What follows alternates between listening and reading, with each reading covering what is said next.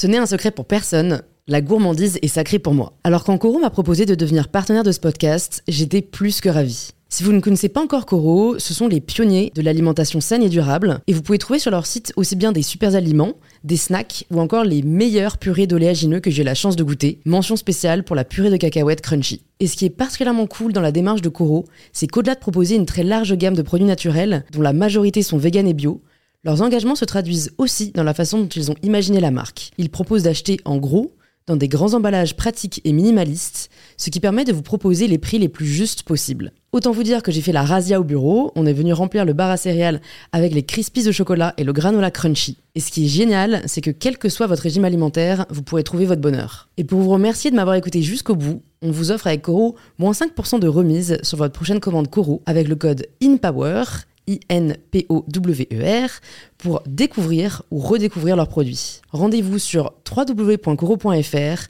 et surtout, régalez-vous.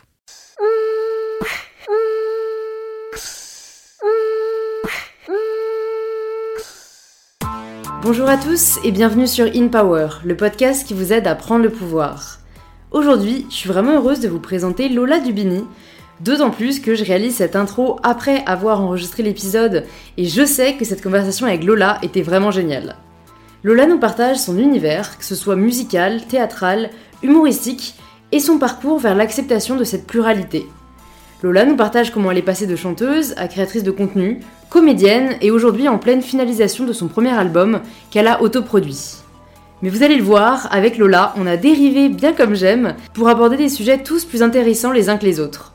D'où vient la grossophobie et comment peut-on éduquer et lutter contre ce phénomène? Qu'est-ce que le body positivisme et est-ce qu'on est toutes légitimes à prendre la parole dessus? Pourquoi il est important de ne pas laisser le harcèlement en ligne impuni Et la décision de Lola de porter plainte contre des internautes qui l'ont ouvertement insulté? Bref, cet épisode est une petite pépite, c'est pour ça qu'il est long, mais personnellement, euh, plus les épisodes de podcast sont longs, plus je les apprécie, car je sais que ça signifie qu'on est vraiment entré en profondeur dans la conversation et qu'elle sera d'autant plus enrichissante.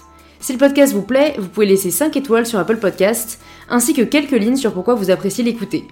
Je remercie aujourd'hui Ilona, qui cette semaine a laissé le commentaire suivant. Merci Louise de nous inspirer tous les jours. Je te suis sur YouTube depuis un long moment, tu me donnes le sourire tous les jours et tes podcasts me font évoluer au quotidien.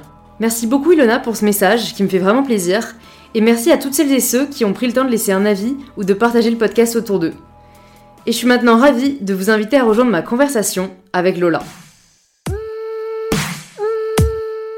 Bon bah salut Lola Salut Bienvenue sur InPower, je suis ravie de t'accueillir chez moi. Est-ce que pour euh, les auditeurs et les auditrices qui nous écoutent, tu peux te présenter de la façon dont tu le souhaites? Euh, De la façon dont je le souhaite, alors déjà salut à tous, j'espère que vous allez bien, vous avez bien branché vos petits AirPods ou autres. Euh, moi je m'appelle Lola Dubini, je suis chanteuse, comédienne des fois, humoriste un peu, et, et, je fais des vidéos sur YouTube aussi. alors il y en a qui diront que je peux vendre des babouches également quand, je, quand je le veux, mais en tout cas non, c'est que j'aime bien, j'aime bien avoir plusieurs cordes à mon arc. Et euh, c'est ce que j'essaye de chérir un maximum, de savoir euh, de faire ce que je veux et ce que j'aime quand j'en ai envie. Euh, c'est mm. un luxe, mais j'essaie de me l'octroyer dès que je peux. Ouais, bah c'est aussi quelque chose que j'ai réalisé, et je sais pas si c'est le cas pour toi, mais c'est pas quelque chose dont j'avais conscience quand j'étais enfant, ado, et qu'on me demandait ce que je voulais faire plus tard. Ouais. Tu vois, j'aurais jamais répondu, j'ai envie de faire ce que j'aime le plus longtemps possible, et de créer un peu un métier sur mesure. C'est clair parce que je trouve qu'en fait le, vrai problème, euh, je trouve du système euh, français, sans vouloir faire la fille qui critique le système dans lequel elle habite, parce que ça c'est le genre de truc qui peut un peu vite m'énerver, mais le problème du système français, c'est que du système éducatif, c'est que on nous demande de choisir la littérature, les enfin l'économie ou les sciences, mm. et il n'y a pas d'autre choix. Alors que déjà du temps de nos parents, par exemple, il y avait euh, la science euh, la les sciences naturelles. Tu vois, il y avait juste, c'était un peu plus aller du bac A au bac D. Enfin, c'était un peu plus diversifié.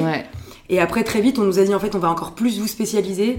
Et après, on nous a dit, en fait, il y a tel métier qui existe, tel métier qui existe, tel métier qui existe. Et va falloir que tu choisisses dans toutes ces palettes de métiers. Et en fait, je crois, je sais pas trop ce qui s'est passé pour, pour que ce soit comme ça. Hmm. Mais en tout cas, moi, j'ai senti aussi que déjà, j'assumais pas du tout d'être de vouloir être chanteuse. Parce que pour moi, j'estimais que c'était pas un métier. Euh, en fait, j'estimais qu'une passion ne pouvait pas devenir un métier. Euh, et qu'un métier, c'était forcément un peu dans la contrainte et de devoir faire euh, des. On appelle ça Des compromis. Hmm. Et en fait, quand j'ai découvert euh, que je pouvais me libérer de ces contraintes, et ben j'avais l'impression d'être euh, un peu une imposteur, quoi. En mode, euh, mais tu te rends compte ou pas Ouais, en mode t'as niqué le système, quoi. Bah, j'ai niqué le système. J'avais l'impression ouais, d'avoir vraiment ouais, suivi d'autres lignes et de m'être dit, mais en fait, ça veut dire que tu bosses pas vraiment. Et j'ai toujours euh, encore en moi ce petit syndrome, Mm. je sais pas ce qui se passe de ton côté, mais Mm. moi, des fois, je me sens vraiment euh, euh, euh, coupable de faire un truc que je kiffe quand je vois d'autres potes qui, eux, sont dans un carcan un peu plus euh, Mm. droit qui, leur, des fois, leur convient pas forcément, quoi. C'est vrai. Euh, je- moi, j'arrive à pas trop avoir ces états d'âme. Alors déjà parce que je sais que je travaille beaucoup, Ouais. euh, qu'on fait des horaires euh, hyper lourds et que nous, enfin, je sais pas toi, mais moi, j'ai Ouais, pas ouais. compris les jours fériés ce mois-ci. Tu vois, j'étais là, ah bon, c'est férié, tu vois. j'ai très peu compris. aussi, c'est vrai. mais mais c'est vrai que, enfin, moi, je suis assez radicale sur cette croyance-là, qui est que on peut euh, tous, alors ça sera plus facile pour certains que d'autres, c'est clair, mais on peut tous faire ce qu'on aime dans la vie. Ouais. Et donc en fait, pour moi, ces potes qui sont pas heureux euh, dans, dans leur euh, métier, dans leur stage et tout, ben euh, ça tient qu'à eux quoi Ah de, bah grave, de- ça, je suis à de 100% trouver euh, ce qui leur convient et souvent bah il y a beaucoup de peur il y a beaucoup de, de ouais de risques etc donc donc c'est vrai que moi j'ai pas trop cet état d'âme mais j'avoue que euh, enfin quand on prend du recul et on, voilà on est très chanceuse c'est clair tu vois. Ouais. mais je préfère me dire bah voilà on, on a fait en sorte que ça arrive c'est pas ça nous est pas tombé dessus. Et si on peut encourager et inspirer des gens à, à faire la Ah même ouais, chose parce que voilà c'est Mais moi, c'est plus euh, quand je te dis, j'ai ce petit syndrome de temps en temps, c'est que euh, puisque vraiment je m'amuse un maximum dans mon travail, enfin vraiment, il y a des moments où je me rends compte que j'ai travaillé pendant une heure, mais en fait, je me suis pas rendu compte que j'avais bossé, ce qui fait que des fois, je finis ma journée en me disant quand est-ce que j'ai bossé aujourd'hui, tu vois? Et c'est plus qu- quand j'ai des, ces super journées, par exemple, quand je suis en plateau ou en plateau télé et tout, je me rends pas compte d'avoir bossé, alors qu'en fait, ça demande une charge euh, intellectuelle et émotionnelle à supporter Ah ouais. qui est euh, vraiment, vraiment très grande. Et on se rend pas compte parce que gérer la pression, parler en public, c'est des trucs qui sont euh, hyper euh, en soi énergivores, enfin ça Ouais. prend vraiment beaucoup d'énergie sur l'instant et après t'es vidé. Et moi des fois ça m'arrivait de pas bosser pendant une journée entière après parce que bah t'as tellement donné sur un instant précis, ça t'a demandé vraiment de la concentration et c'est pour ça que tu vois des fois j'ai quand même encore un peu syndrome de l'imposteur euh, alors que je suis 100% fière de ce que je fais, je sais que je travaille comme une Mmh. ouf, que euh, que je suis auto-entrepreneur, enfin pas auto-entrepreneur, j'ai ma société que je gère toute seule, que là mon album que je suis en train de faire en ce moment, c'est moi qui le produis de A à Z, c'est moi qui mets l'argent dedans, je, je paye de la graphiste au service RP, à la pochette de l'album, à la confection de l'album, enfin tu vois, je suis consciente de tout ce travail-là, mais des fois sur des trucs très précis où je m'amuse beaucoup, Ouais. genre quand je suis sur scène par exemple, et ben j'ai pas l'impression de travailler, donc je me dis qu'est-ce que t'as fait aujourd'hui? Et après je me dis oui j'étais quand même joué devant 100 personnes, tu vois. ouais. Donc C'est un truc euh, qui est un peu euh, en demi-teinte, tu vois. Ouais, bah, je pense que c'est particulièrement vrai pour les personnes qui ont une passion. Mm. Euh, tu vois, c'est là où c'est c'est quand même assez différent ce qu'on fait. C'est euh, voilà, toi tu chantes. Ouais. C'est-à-dire, euh, t'as vraiment ce truc, euh, et c'est ce que, enfin, tu en parleras euh, depuis le temps que tu vas être chanteuse, etc. Mais c'est vrai que pour moi, les, les artistes, tu vois, que ce soit la danse, le chant, la peinture, ils ont un peu cet état de flow où quand ils font cette passion-là, ils voient pas le temps passer, etc. Ouais. Moi, c'est vrai que, euh, enfin, parfois je vois pas le temps passer, mais, mais souvent je le vois quand même, tu vois. C'est plus que bah, j'adore partager, j'adore créer, j'adore imaginer, et produire, écrire, etc. Mais c'est vrai que je pense que quand on a vraiment une passion précise, là, euh, c'est, c'est, ouais, c'est de l'amusement. Enfin, c'est un truc. euh, Ouais. si tu pouvais faire que ça, tu, tu ferais que ça, quoi. Mais c'est surtout qu'en fait, à un moment, je trouve que. Mais même dans ce que tu fais et dans, dans par exemple, le, le business pur et dur, par exemple, les gens qui vont créer des business euh, euh, vraiment euh, de, de- de choses marchandes, ce qui prend de l'énergie, mais ce qui est hyper passionnant et ce qui donne des papillons dans le ventre, c'est créer. Enfin, c'est la Mmh, création en général. Grave. Et il y a des moments où la création s'arrête pour des raisons X ou Y. Par exemple, moi, je suis jamais aussi créative que quand il se passe quelque chose d'horrible dans ma vie. Ah ouais. Ouais, genre quand je suis super triste, j'écris des chansons. Ouais. Alors que quand je suis très heureuse, ça a tendance à être un peu le calme plat et du coup, ça me rend malheureuse. Donc je retourne dans un cycle de création. Et en fait, euh, ce qu'il y a aussi de prenant, c'est que quand t'es en passion et quand tu crées et quand, euh, comme tu dis, tu fais de la peinture ou des choses euh, qui laissent une trace visible d'une chose que personne d'autre aurait pu faire, et ben, t'as ce truc de, t'as ce truc quand même de fatigue, t'as ce truc de- d'épanouissement euh, que tu peux pas trouver autre part, Mm. qui est euh, à la fois très fatigant, très mais qui te crée un cycle un peu chelou, ce qui fait que il y a jamais des moments où t'es hyper heureux tu sais que derrière, tu vas avoir un moment de down parce que il y en a certains qui créent dans le bonheur, il y en a certains qui créent dans le malheur. Mmh. Moi, par exemple, je t'ai expliqué mon cycle et vraiment, quand je suis très heureuse, il y a un moment où je me dis, ok, il y a un orage qui va arriver parce que sinon je je pourrais plus rien créer. Donc en fait, aussi cette fatigue de tout le temps d'avoir une passion, c'est de d'être dépendant de ce qui se passe soit Ouais. dans ton entourage, donc de t'entourer des bonnes personnes, en tout cas des personnes qui sont riches ou euh, d'aller chercher ta richesse autre part. Euh, et c'est pour ça que je trouve ça super d'être comme ta personnalité ou comme plein de personnalités que je peux côtoyer.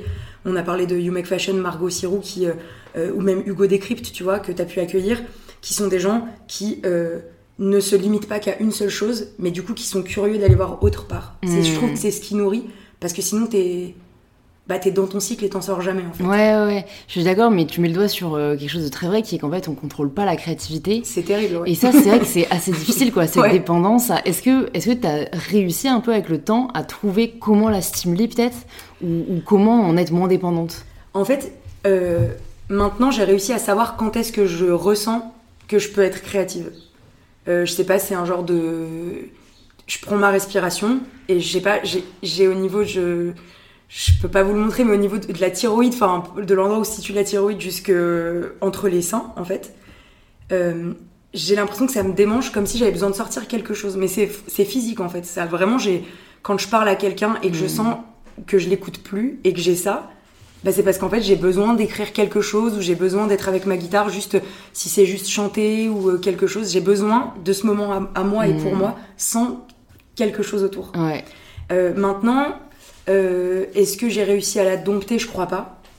Parce que c'est euh, c'est bah, un travail de tous les jours et ce serait, Ce serait presque triste. ce serait hein. presque triste. Ouais, ouais. ouais, non. Après, tu vois, je, pas sur je vois- demande non plus, mais. Euh, Mais je voyais quelqu'un comme Marc Lévy, par exemple, qui parlait euh, euh, en interview, et j'ai trouvé ça assez inspirant ce qu'il disait, parce que j'ai quand même l'impression que, en fonction de l'art que tu pratiques et de la manière à laquelle tu es productif, Mm. tu vois, des gens comme Amélie Nothomb ou Marc Lévy sont des gens qui produisent beaucoup, beaucoup de livres. mm. Beaucoup reprochent la qualité, mais on n'est vraiment pas là pour parler de ça. Moi, je parle Mhm. vraiment juste de la quantité de production. Bah, Marc Lévy disait que lui, il arrivait à, à gérer euh, les moments où il devait écrire Mm. et les moments où il devait s'accorder du temps. Mais le gars a pas du tout le même âge que nous, tu vois. Ouais, ouais, c'est clair. Donc déjà, mais en tout cas, moi, je serais. euh, j'a- j'ai appris grâce euh, à un, on va dire, un nouveau système que j'ai mis en place.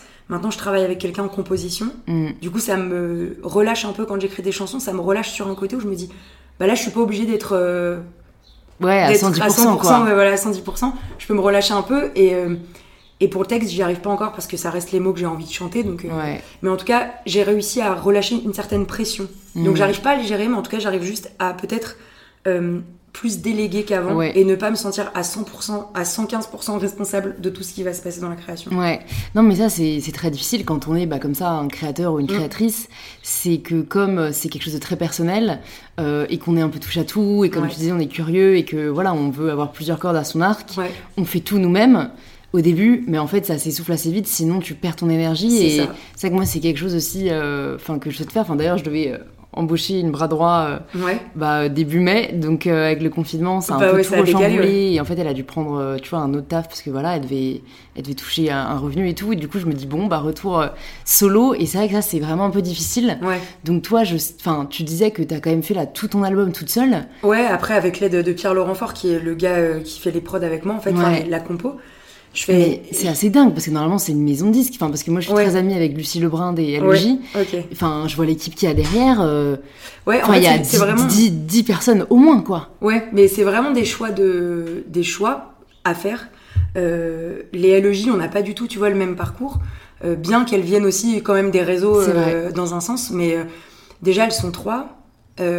Moi, j'ai commencé vraiment toute seule.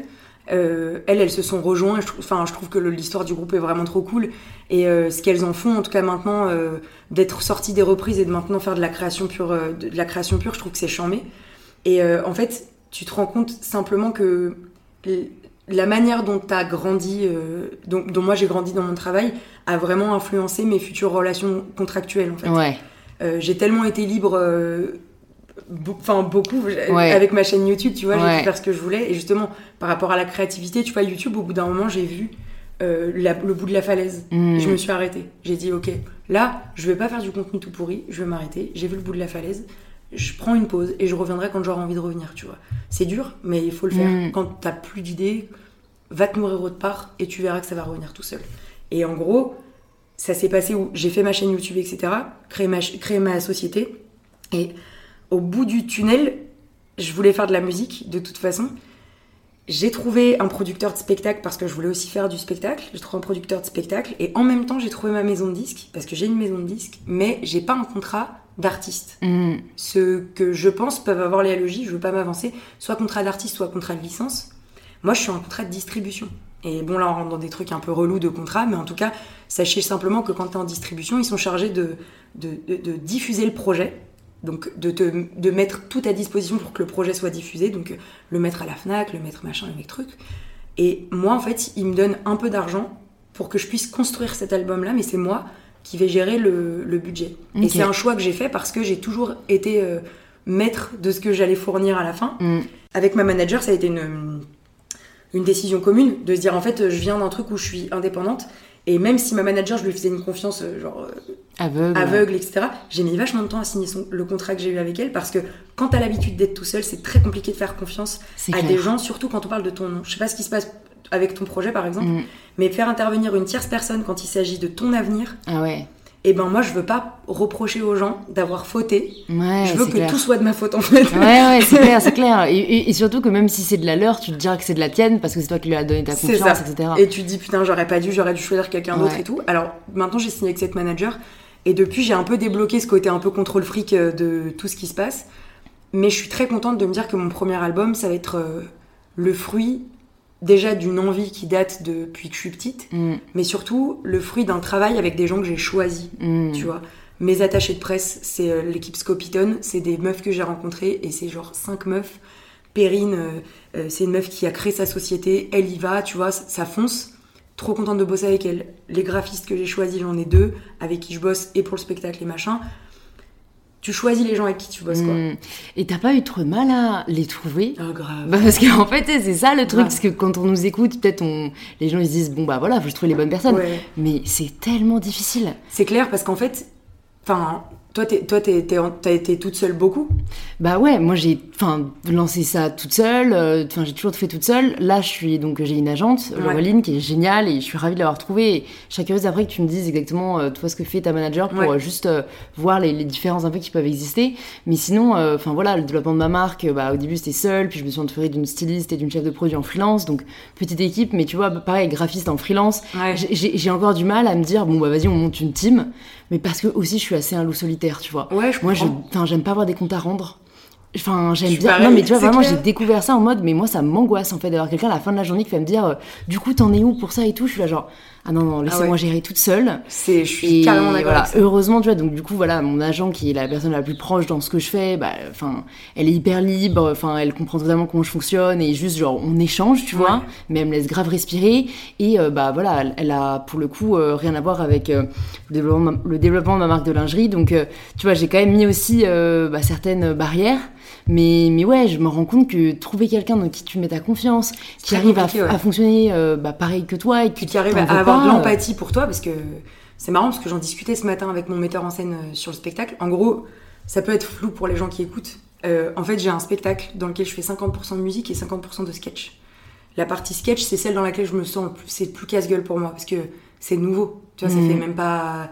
J'ai fait trois ans de, de pièces de théâtre, mais ça n'a rien à voir. Là, c'est vraiment moi qui parle en mon nom avec des blagues.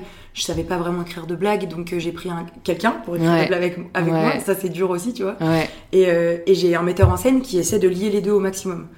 Euh, et donc, cette team-là, pour la trouver, ben, même les gens créatifs autour de toi, je sais pas ce que tu en penses et je, je- je serais ravie d'entendre ton avis là-dessus, mais pour les gens qui écoutent, ça, pourrait, ça peut passer comme un truc de j'ai trouvé la bonne personne directement. Et C'est ça, j'ai contacté, on s'est rencontrés. Pas du euh, tout. ouais, Moi, c'est ouais. des centaines de déceptions pour trouver une personne de bien. Et vraiment, euh, tu vois, tu me parlais de ton agent. Moi, ma manager, ça fait depuis euh, quasiment. là, en mars, ça a fait un an et demi qu'on Mm. se connaissait. En fait, moi, je suis passée par, par différents formats parce que l'avantage et le désavantage d'être un peu multitask, c'est que. Très compliqué de trouver quelqu'un qui soit à 360 et ou une équipe qui, peut, qui puisse te suivre. Et quelqu'un qui comprenne le projet et qui te fasse pas choisir qui t'as envie d'être en fait. Parce que ça, Hmm. choisir qui on a envie d'être à ta place, j'ai envie de tirer des balles dans des têtes. Ouais, ouais, c'est ça. euh, genre, si elle, ton Ah ouais. but était que tu deviennes euh, uniquement chanteuse, elle t'aurait façonné de cette façon-là. et, ouais. mourir et moi partir vite, fort, loin, longtemps. Vraiment pas du tout envie d'entendre ça. Ouais. Et euh, parce que c'est hyper compliqué quand toi tu te sens multiple, Ouais, que quelqu'un te dise non tu dois être singulière et Ah ouais. dire oh euh, non, enfin bordel, rentre dans euh, ma case, là, vas-y.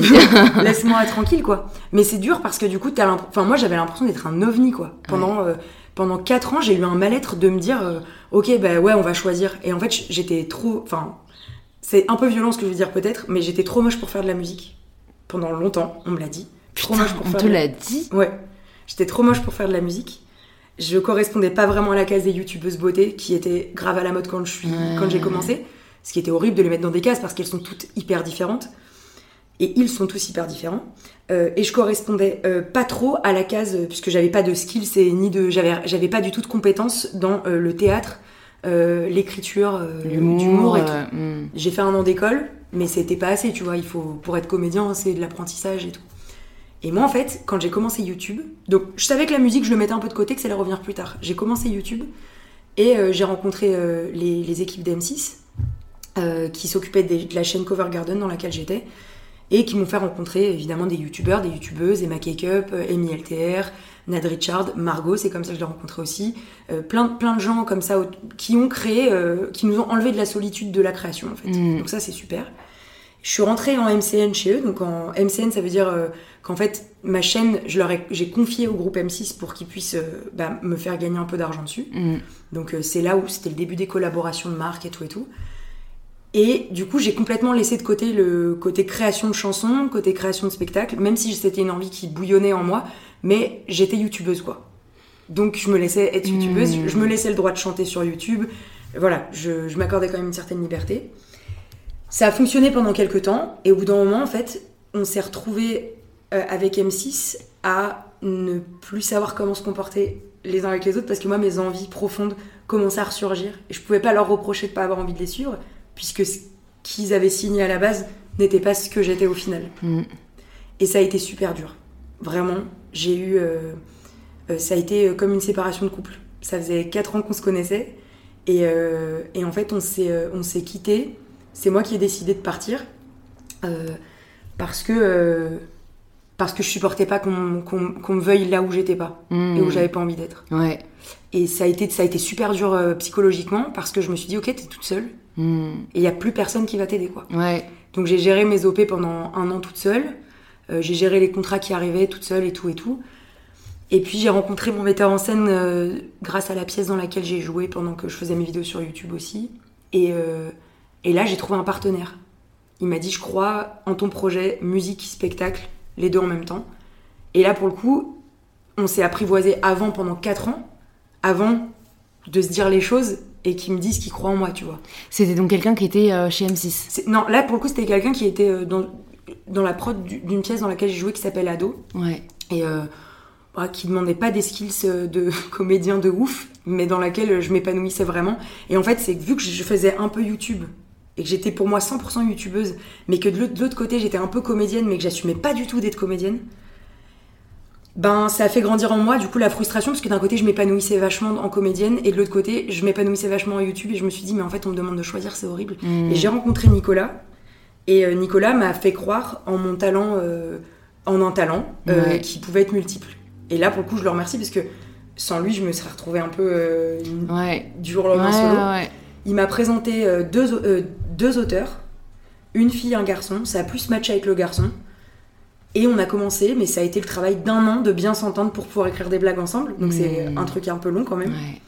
Et après, euh, le coup du hasard, vraiment, fait que je devais. euh, J'ai géré un, contra- un contrat avec Sony que j'avais pour, euh, pour ma chaîne YouTube, où j'ai pu accueillir Patrick Fiori. Donc c'était ce deal que j'étais en train d'avoir en disant est-ce que ce serait cool d'avoir Patrick Fiori sur ma chaîne et tout.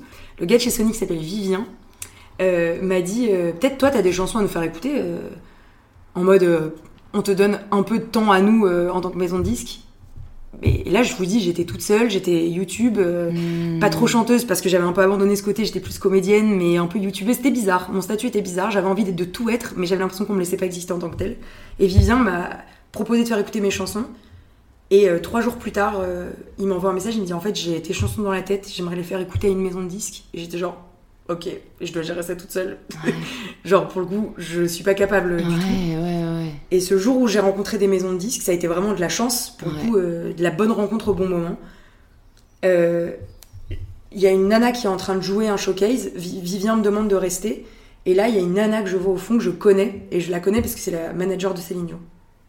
Et je- du coup, je, je suis fan de Céline Dion, Ouais, je, je sais qui est cette personne. Et je la vois qui me regarde, j'étais entourée par des gens de la maison de disques et tout. Elle traverse la pièce, elle me dit bonjour. Et elle dit, vous vous appelez comment? Je fais Lola. Elle me dit, ok Lola, bah, ce serait cool qu'on confronte euh, nos deux euh, univers. J'aimerais bien savoir un peu plus sur vous, ce serait cool qu'on se rencontre. On se rencontre et c'est ma manager un an et demi plus tard. Oh Et my god. En gros, c'est- ça a été vraiment une rencontre. Elle m'a dit, en fait, j'ai vu que tu étais entourée par des gens de chez Sony qui, euh, pas avaient un intérêt marketing pour toi, mais avaient juste de l'intérêt artistique pour ce que tu Mm. faisais, et que toi, t'en faisais rien. Genre, euh, t'étais pas du tout happé par euh, le, oh, c'est Sony. Euh, Mm. Elle a dit, j'ai trouvé la démarche plutôt euh, saine de t'es entouré par des gens de Sony et tu réagis pas trop, trop. Mm. Et en fait, et grâce à elle, franchement, euh, elle m'a remis dans les rails, elle m'a fait croire à- au fait de pouvoir être multiple, Mm. parce que euh, elle gère plein d'autres gens, elle gère Dany Briand, Ariel Dombal, tu vois, qui est comédienne, qui est chanteuse. En fait, elle, elle gère des personnalités comme ça. Mm. Et, euh, et pour le coup, c'est pour ça que, quand même, je pense qu'il y a un petit facteur de, de travail très fort, un gros facteur de travail très fort, et dans ce facteur de travail, des rencontres Ouais. qui- qu'il faut tester. Tu vois, nous, on s'est testé six mois pour savoir si on s'aimait bien, quoi. Mm. C'est comme une phase de séduction dans un couple, en fait. Ouais, tu te testes ouais. six mois. Et moi, c'est sans elle, franchement, j'ai pas, j'ai, j'aurais, je serais pas là où je suis maintenant. Mm. À l'aube de sortir mon album, à l'aube de plein de choses. Et trouver, trouver ces gens-là, c'est euh, accorder ta confiance quand même à des moments, pouvoir être déçu euh, et Accepter, être ouais. down très longtemps, franchement, pouvoir euh, pendant un an euh, te sentir un peu naze. Mais Mhm. dès que tu retrouves quelqu'un qui te donne de l'énergie, je trouve que, enfin, je sais pas ce que t'en penses, mais Mm. dès que tu sens que quelqu'un est aussi porteur de ton projet que toi, Mm. tu te dis putain, c'est cool quoi. Ça te redonne la motivation et la confiance. Vraiment. Mais ce qui m'interpelle dans ce que tu dis, c'est euh, au final, tu as réussi à accepter ta multiplicité Mm. parce qu'on t'a dit que tu pouvais l'accepter. Ouais. Tu vois Ouais, ouais. C'est la confiance des autres qui est un peu rejaillie en toi. Ah mais grave parce que c'est aussi mon histoire personnelle, tu vois, qui est reflétée là-dedans. J'ai pas mal subi le harcèlement scolaire. Euh, j'ai, en fait, on m'a, on m'a pendant longtemps pas interdit, mais un peu empêché d'être à 100% ce que j'étais parce que si je le montrais trop, euh, en fait, je- moi c'était visible la manière dont j'étais. On me critiquait parce que j'étais grosse. Mm. Donc moi j'ai voulu le cacher avec des vêtements très, très amples. Mm. Euh, et en fait, je, je m'interdisais de pouvoir choisir mes vêtements. C'était, je choisissais mes vêtements en fonction de mon poids. Mm. Ce qui est horrible.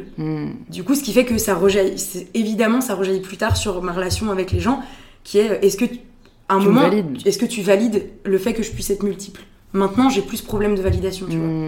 J'ai beaucoup travaillé dessus, et oui, forcément, des moments, tu vois, tu te sens un peu imposteur parce que quand t'es tout seul, le nez dans le caca, quoi, le nez dans le truc, tu te dis, oh là là, mais peut-être que je bosse pas assez et tout. Puis en fait, dès que j'en parle aux autres, bah en fait, moi, je me rends compte moi-même qu'effectivement, oui, je taffe comme une, Ouais, comme une ouais. ouf. Mais t'as- t'as t'as encore besoin, ouais, qu'on te le dise et qu'il t'a le droit, quoi, un peu. Ouais, parce que c'est, en fait, c'est très compliqué dans, dans ma vie, dans ma vie de, de- d'ado et dans ma vie de jeune adulte encore Ouais, actuellement. J'ai, j'ai 26 ans. C'est encore très compliqué pour moi de me détacher complètement de ce qu'on m'a dit quand j'étais plus jeune. Parce que Mm. c'était tellement fort, violent, Ouais, et ça a eu tellement d'impact Ouais, euh, que je me bats tous les jours contre, contre des choses que j'ai construites moi-même euh, avec les mots des autres. C'est de l'intériorisation euh, de fou, quoi. Et comment tu penses Est-ce que tu penses que tu aurais pu accepter pleinement qui t'étais et dans, dans ta voilà, enfin, polyvalence sans cette validation? En fait, si tu veux, j'ai, j'ai toujours accepté. Y a, en fait, dans cette multifacette, il y a toujours un truc que j'ai accepté à 100%, c'est d'être connecté à la musique et Mm. de savoir que c'était l'histoire de ma vie Mm. et que ce serait ça euh, mon plus grand amour, tu vois. Mm. Que même un mec à côté, l'histoire d'amour que je vivrai avec, ce sera toujours moins fort que ce que, que, ce- enfin, Ouais, que, ce que je ressens quand je chante. Je comprends. C'est vraiment un truc pour moi. euh, c'est euh, tout ce que je re- tout ce que je ressens et quand je le chante. euh, quand, quand je vois l'impact que certains chanteurs ont eu sur ma vie ou que certaines mélodies ont eu sur ma vie, c'est ça peut paraître débile pour certains et je m'en tape, mais Mm. vraiment, je me dis tous les jours que, le, que ce que je fais le mieux, de ma vie, c'est de chanter. Hmm.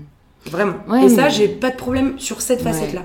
C'est plus sur ce qui en a découlé. Ouais. Accepter d'être euh, différente, c'est compliqué quand on te demande de ne pas l'être, en fait. Mm. C'est compliqué quand on ne te propose pas d'être multiple. Hmm. Comme tu l'as dit, dès le- notre plus jeune âge, tu vois, on nous dit forcément qu'il faut choisir entre L et S. Mm. Moi, déjà, je savais pas quoi choisir entre L et ES. J'ai toujours été le cul entre deux chaises, tu vois. Hmm. Et, euh, et je dirais que cherche, je cherche la validation sur des trucs où j'ai aucune confiance en moi. Alors que, tu vois, la chanson, je cherche la validation de vraiment de personne. En fait, je sais que je chante bien. Mais ouais. Et ça en me fait, pose pas de soucis. je, je connais pas euh, tout ton parcours, mais je pense qu'en fait, euh, on a besoin d'une validation extérieure quand on n'a pas encore fait ses preuves, entre guillemets. Ouais, grave. Tu vois, et clair. que, en fait, par le chant, enfin, on en reparlera parce qu'en fait, c'est super drôle, on a, enfin, on a respecté aucune chronologie, mais, mais je trouve ça génial. Ouais, moi, Mais, des euh, fois, je je, crois je que- peux être un peu flou et je suis désolée. Mais Ah si non, vous avez mais- des questions, vous m'enverrez un MP. Ouais, c'est clair. Puis au pire, je, je sens qu'on va retracer dans tous les cas. Mais je crois qu'à 15 ans, t'as as fait incroyable talent. Ouais, c'est ça. Et donc, tu vois, c'est con, mais déjà, du coup, à un jeune âge, euh, bah, en fait, tu t'es accompli dans la chanson.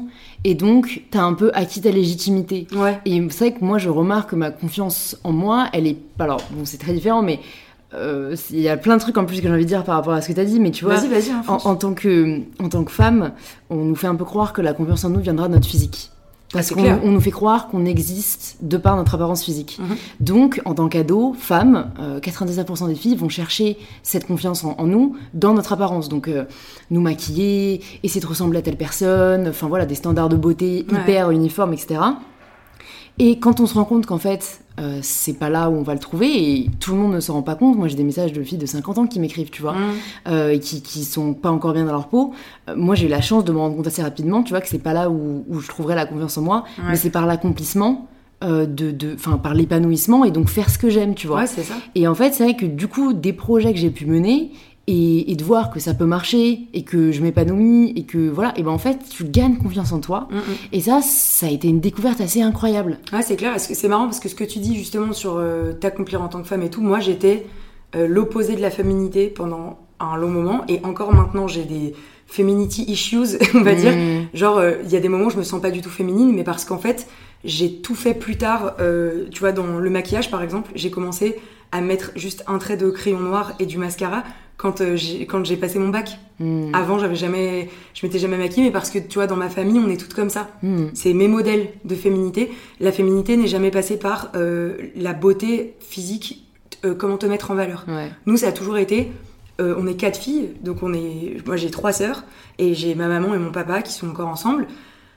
Euh, le modèle de féminité de ma mère est très différent des modèles de féminité euh, que mes potes ont pu avoir parce que moi, ma maman, elle est enrobée, que euh, les mamans de certaines de mes copines étaient très fines, se maquillaient beaucoup. Moi, ma mère, c'était l'inverse, tu vois. Mm. Et du coup, avec mes sœurs, on s'est toujours réfugié plus dans nos personnalités, tu vois.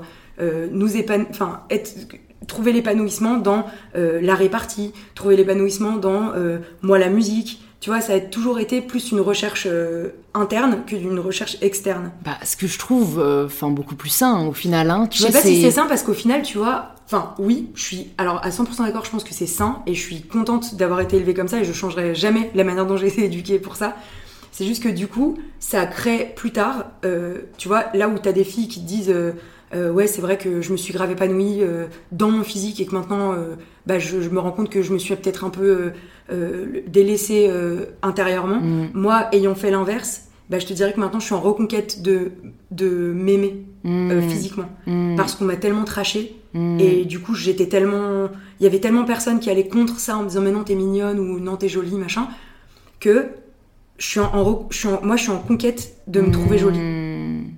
Ouais. tu vois c'est je pense en fait c'est juste deux chemins de vie très différents euh, qui qui euh, qui au final euh, apportent euh, en fait il faut trouver la bonne balance entre les deux c'est Mm. que moi tu vois la balance où je me sens le plus épanouie c'est quand je peux parler je me sens bien quand je parle en public Mm. je suis jamais en difficulté Mm. même sur n'importe quel thème tu vois je, je pense qu'on- toi comme toi on a du bagou quoi on sait Mm. on sait se servir de de, de, de, de la parole de l'oral quoi quand je chante bah, même topo je suis euh, hyper à l'aise mais dès qu'il y a un carcan dès qu'il y a un truc où je suis plus libre je panique je suis plus dedans et je pense à mon physique. je Ouais, pense à oh, ouais, attends, je suis plus capable de faire le truc. En plus, je suis chum. Ah, tu vois, c'est vraiment, je panique d'un coup, quoi. Du coup, moi, je suis vraiment dans cette période de, conquête euh, de me sentir euh, et bien dedans Hmm. et de pouvoir me dire que je me sens jolie. Je comprends tout à fait. Moi, mon seul questionnement, et c'est, c'est, j'ai pas encore, euh, enfin, j'ai un avis défini sur pas mal de, de questions féministes, mais sur l'apparence physique, là, je, je finis sorcière de Mona Chollet et après j'attaque euh, Beauté fatale, qui parle exactement de ça. Donc, je sais de quoi ça parle, mais j'ai pas encore lu tout le livre, donc Ouais. euh, je, je pense que je pourrais peut-être donner mon avis après. Mais c'est aussi qu'on nous fait croire que il y a une définition de la beauté, tu vois. Ouais. Et je sais pas si, si tu continues à te dire j'ai besoin de me trouver jolie, t'y arriveras en fait, tu vois. J'ai- en fait, moi j'ai l'impression que c'est en, dé- en me détachant de, de, de ce qu'on attendait de moi physiquement et du fait que voilà, enfin tu vois, en plus j'ai une soeur jumelle, donc on se comparait, enfin Mm. je me suis énormément comparée à elle et tout.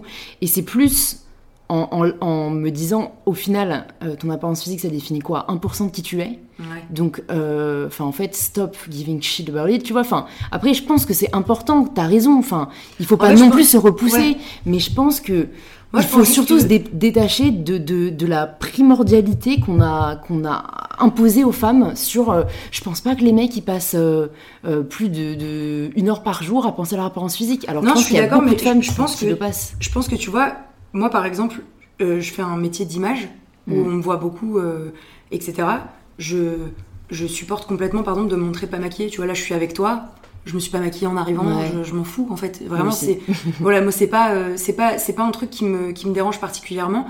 Après, euh, il y a un truc où on, on nous a beaucoup dit, et moi, je, je suis euh, profondément féministe. vraiment, enfin, tu vois, je vais jamais lutter contre mes droits.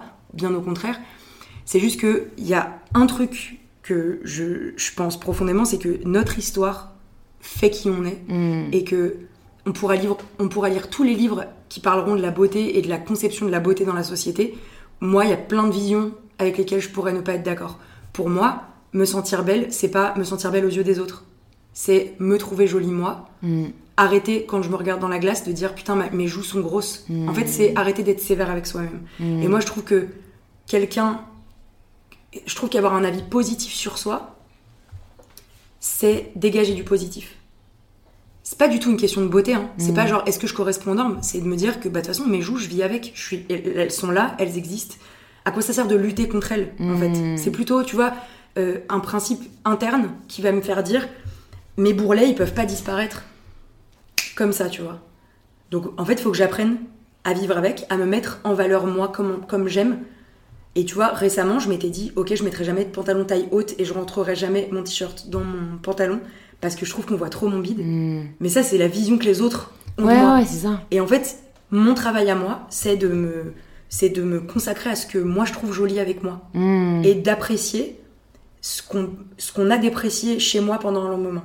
On m'a tellement Ouais. fait croire que j'étais moche, euh, que j'étais grosse et que j'étais trop grosse, que maintenant j'apprends à aimer ces formes-là. Mm. Je dis pas que je vais les accentuer, je fais ce que je veux avec mon corps Ouais, en fait. ouais, C'est mon choix. Mais vois. donc c'est pour ça qu'en t'écoutant, j'ai quand même l'impression que tu vois, t'as déjà euh, fait une bonne partie de ce travail. C'est en cours, tu vois. Ouais. Mais euh, j'ai 26 ans, tu vois, je peux pas dire que c'est terminé. C'est Ouais, trop rude. vrai, Parce que demain, je tombe enceinte, j'ai envie, moi, d'être maman. Euh, et si je suis pas maman en tombant enceinte, j'aimerais adopter, tu vois, j'aimerais Mm. trouver un moyen juste de, de transmettre. Ouais, Euh, je veux pas du tout foutre la pression à qui que ce soit sur ce podcast parce que c'est vraiment le choix de chacun. Tu vois, j'en discutais avec des copines hier et vraiment, j'ai une copine, tu vois, qui veut pas du tout d'enfant, Ouais, ou en tout cas pas avec la personne avec qui elle est actuellement. Enfin, moi, je, je m'en tape, c'est sa vie, tu vois. pas grave. Et je suis pas du tout dans le jugement, je m'en Ouais, fous. ouais. Moi, j'aimerais être maman parce que ma maman, c'était trop. Enfin, elle m'a montré que euh, avec nous, ça avait été cool d'être maman. Mm. Et je me dis, ah bah, tu vois, j'ai envie, envie de j'ai envie de donner un- un ticket à cette expérience-là, ça peut être sympa. Peut-être je vais détester, peut-être je vais être la pire maman du monde, On rembobine mais, mais j'ai envie de tester. Et je sais plus pourquoi je te disais ça. Bah parce que je te disais, je pense que t'as accompli déjà un Ouais, certaine mais tu vois, si je me disais demain, je tombe enceinte, ça va être une reconquête de mon corps, Ouais. évidemment. Je Mm. pense qu'en fait, on est en perpétuelle quête euh, de, de ce. Moi, en tout cas, moi, ma quête perpétuelle, c'est d'essayer d'être le moins sévère possible avec moi et avec des choses qui ne sont pas de mon fait. Hmm. Tu vois, quand on me dit que je suis grosse, on me le dit encore hein, dans la rue, hein, vraiment, c'est- ça arrive, etc. Ça rend fou. Ça, ça me rend dingue. Moi, Voilà. franchement, j'ai le seum qu'on le fasse pas devant moi, parce que je, je demande qu'une chose, c'est de m'exprimer à ce sujet-là. Ouais, vois. mais en c'est fait, de confronter les gens à leur grossophobie. ouais, mais alors, vraiment, euh, c'est arrivé, euh, ça m'est arrivé dans des bars récemment, euh, devant des copines. Hmm. Et mes copines étaient tellement. Parce que moi, je leur avais dit que ça m'arrivait. Hmm. Genre dans le métro, etc. On me Mm. regarde, on machin. Alors que je suis pas. euh, Même si j'étais obèse, même si j'étais euh, en obésité morbide, ça ne regarde personne en fait. Ouais. Vraiment, ça ne regarde personne. Les gens ont un jugement parce que c'est différent. Hmm. Donc je peux pas. le- Je peux, si tu veux, je, je- je suis sévère avec eux, mais dès qu'ils l'expriment devant moi de façon agressive, je leur réponds et j'ai tapé. Ah, ok. C'est bien. non, vraiment, j'ai tapé, je le dis, c'est pas bien. Faut jamais répondre par la violence. Et j'ai toutes mes copines qui m'ont dit, mais tu te rends pas compte, tu pourrais te faire planter. J'en ai rien à battre. En fait, c'est c'est c'est ma défense. C'est pas, je, je demande à personne de me défendre. En fait, là, on m'attaque moi sur un sujet. Et moi, presque, je le prends, je je je serais d'accord que mes copines interviennent. Par contre, c'est moi qui dois faire plus mal que ce qu'on m'a fait. Hmm. Et je veux, comp- je veux que le mec comprenne. euh, tu vois, par exemple, il y a un mec dans un bar. Euh, J'étais avec euh, donc deux copines. Et mes copines étaient tellement choquées de la situation qu'elles ont même pas pensé à réagir en fait. Parce Ouais. que parce que c'est étonnant. T'es en train de t'amuser avec ta pote. Tu danses dans un bar. Le mec, je commande une, une Corona au bar. Il était 2h du matin et je n'étais pas sous. C'est vraiment un truc à dire, c'est que je n'étais pas sous. On venait d'arriver dans ce bar. Aucun, aucun alcool dans mon sang. Et ce mec, je commence à lui parler, hyper sympathique. On commence à papoter, machin, aucune drague. C'était vraiment, on est au bar tous les deux, on Mm. discute, on connecte. Et d'un coup, le serveur, donc ma pote commande, le serveur me tend ma Corona et le mec m'insulte. Voilà. Ça, je n'ai pas compris cette situation. quoi. Bipolarité totale, complètement sous le gars. Enfin, pas complètement, mais un peu sous. Et le mec me dit, vas-y, ta gueule, sale grosse. Comme ça, un virement de situation. Mon sang n'a fait qu'un tour, j'ai lâché la Corona. je l'ai donc pris par le col, plaqué contre le mur, et j'ai fait. Répète. J'adore. Voilà, j'ai juste dit répète. Ouais, ouais. Il a dit, mais non, je l'ai déjà dit. euh, Je fais, bah, répète. Dis-le moi dans les yeux en fait. Parce que là, tu le dis derrière moi, dis-le moi dans les yeux. Ça a été euh, long, un peu Mhm. laborieux, et au bout d'un moment, j'ai dit, écoute, je pense que j'arriverai pas à te faire entendre raison. La seule chose que j'ai envie de te dire, c'est que j'espère juste que autour de toi, tu n'as pas de sœur, que tu n'as plus de maman, que tu n'as pas d'amis proches de toi, que tu n'as pas de copine, et que tu n'auras jamais de fille. Et je dis parce qu'en fait, là, la manière dont moi tu me vois, ça peut être la manière dont d'autres gens vont voir tes Hmm, potes. hmm. Et ce que tu es en train de faire de m'insulter moi, t'insultes toutes mes copines, t'insultes toutes tes sœurs, t'insultes toutes les personnes qui un jour vraiment m'insulter moi de grosse, c'est insulter tout, tout le monde en fait. Et c'est ne, ne pas ne respecter personne. Et le mec, j'ai eu un débat avec lui. Il a arrêté. Un autre gars m'a traité comme ça dans la rue. Il n'a pas compris. C'est parti, je lui ai foutu une droite. Au bout d'un moment, quand tu ne. Enfin, je l'ai dit à Ouais. personne, hein, mais c'est pas bien la violence. Mais au bout d'un moment, quand, on, quand les gens pensent que C'est qu'ils ok existent, ouais, d'insulter. que c'est ok d'insulter et qu'ils existent normal. plus fort que toi grâce à ça, bah moi je vais te montrer que j'existe plus fort. Et en fait, toute ta vie, tu vas te souvenir que t'as été humilié par une meuf qui est grosse en fait. Hmm, C'est clair. Et tu vas fermer ta gueule. Mais en fait, moi, ce qui me dépasse, c'est en fait, euh, du coup, c'est dans leur tête, ils valent mieux que toi. Ouais, et c'est hyper pour- humiliant. Mais en fait, je comprends pas cette histoire de hiérarchie des corps. Et c'est, en plus, tu disais, euh, ils t'insultent parce que t'es différente. Mais t'es Ouais. pas différente, en fait. Non, mais Moi, c'est, non, mais parce t'es que je différent pense que tu, tu- on t'a fait croire que t'étais différente. Mais en fait, tu, enfin, tu l'es pas. Il y, a pas de normalité. Il y a des standards. En fait, je suis d'accord avec, je suis d'accord avec toi. C'est juste que c'est encore très compliqué quand on n'a pas ton éveil au corps, on- quand on n'a pas ton éveil à la au féminisme, Mm. quand on n'a pas ton éveil à une nouvelle société. C'est très compliqué de faire entendre aux gens que être gros, c'est pas être différent. En fait, si, fondamentalement, on est tous différents, tu vois. On est, on est tous différents, et la différence n'est pas égale à la normalité. Tu vois ce que je veux dire? Mm. c'est qu'on peut être, on est tous normaux, mais on a des différences, ne serait-ce que notre personnalité. Tu vois, toi et moi, on est différentes. Mm. Par contre, on est normal et on est dans notre singularité toutes les deux, quoi. Ouais, ouais, c'est, clair. c'est compliqué Mais- de faire entendre qu'il y a des gens qui veulent te faire croire que t'es quelque chose par laquelle tu. Enfin, moi, je me définis pas grosse, quoi. Mm. Moi, je me définis euh, plutôt sympa, je me définis plutôt bonne vivante, je me définis plutôt. Euh, euh, euh, Drôle, intelligente, curieuse. voilà, curieuse, j'ai plein de défauts, je suis agressive, impulsive, preuve, je frappe des mecs qui m'insultent. J'ai encore, j'ai 15 ans dans ma tête, je suis pas finie. Tu vois, je suis pas finie totalement. Et tant mieux. Et tant mieux, voilà. Mais c'est que je comprends ce que tu dis dans la standardisation des corps, etc. Mais euh, ce que je reproche aux gens, c'est de ne pas avoir la curiosité de cet éveil-là. Et en fait, ils n'ont pas cet éveil de curiosité parce qu'autour d'eux, ils se laissent pas la chance d'être séduits par autre chose. Ouais, c'est en fait pour moi il faut lutter contre ces standards en fait. Ouais. Et pour moi c'est un problème de représentation. Ouais, Et c'est pour ça que, enfin, je trouve que les réseaux sociaux euh, c'est c'est quand même une chance de malade C'est parce fameux, que ouais, on a on a vu cette différence en fait. On a vu que, euh, enfin, tu vois, dans les médias il y avait un peu, c'est les, les médias qui avaient la main mise sur ce qu'ils voulaient euh, nous montrer et sur les, les idéaux qu'ils voulaient transmettre. Et les réseaux, enfin voilà, même des, des, des icônes comme Beyoncé, bah, qui c'est con, mais elle était plus ronde que les autres. Il y, a, il y a une diversité qui n'était pas représentée avant. Ah, je suis à 100%. Et je pense comme, que euh, ça peut faire bouger les choses, mais, mais ce qui m'inquiète, c'est que c'est pas suffisant, tu vois. Non, parce mais que parce ces mecs-là, ils ont accès, tu vois, aux réseaux sociaux. Et, et je sais pas, enfin, si, je sais pourquoi. C'est parce que, bien sûr, euh, on n'a pas encore fait euh, euh, assez d'éducation, tu vois, sur le Ouais. sujet. Enfin, par exemple, la grossophobie, personne n'en parle. Bah, en fait, personne n'en parle parce que c'est. Moi, enfin. En fait, j'ai un avis très particulier sur, euh, sur la grossophobie.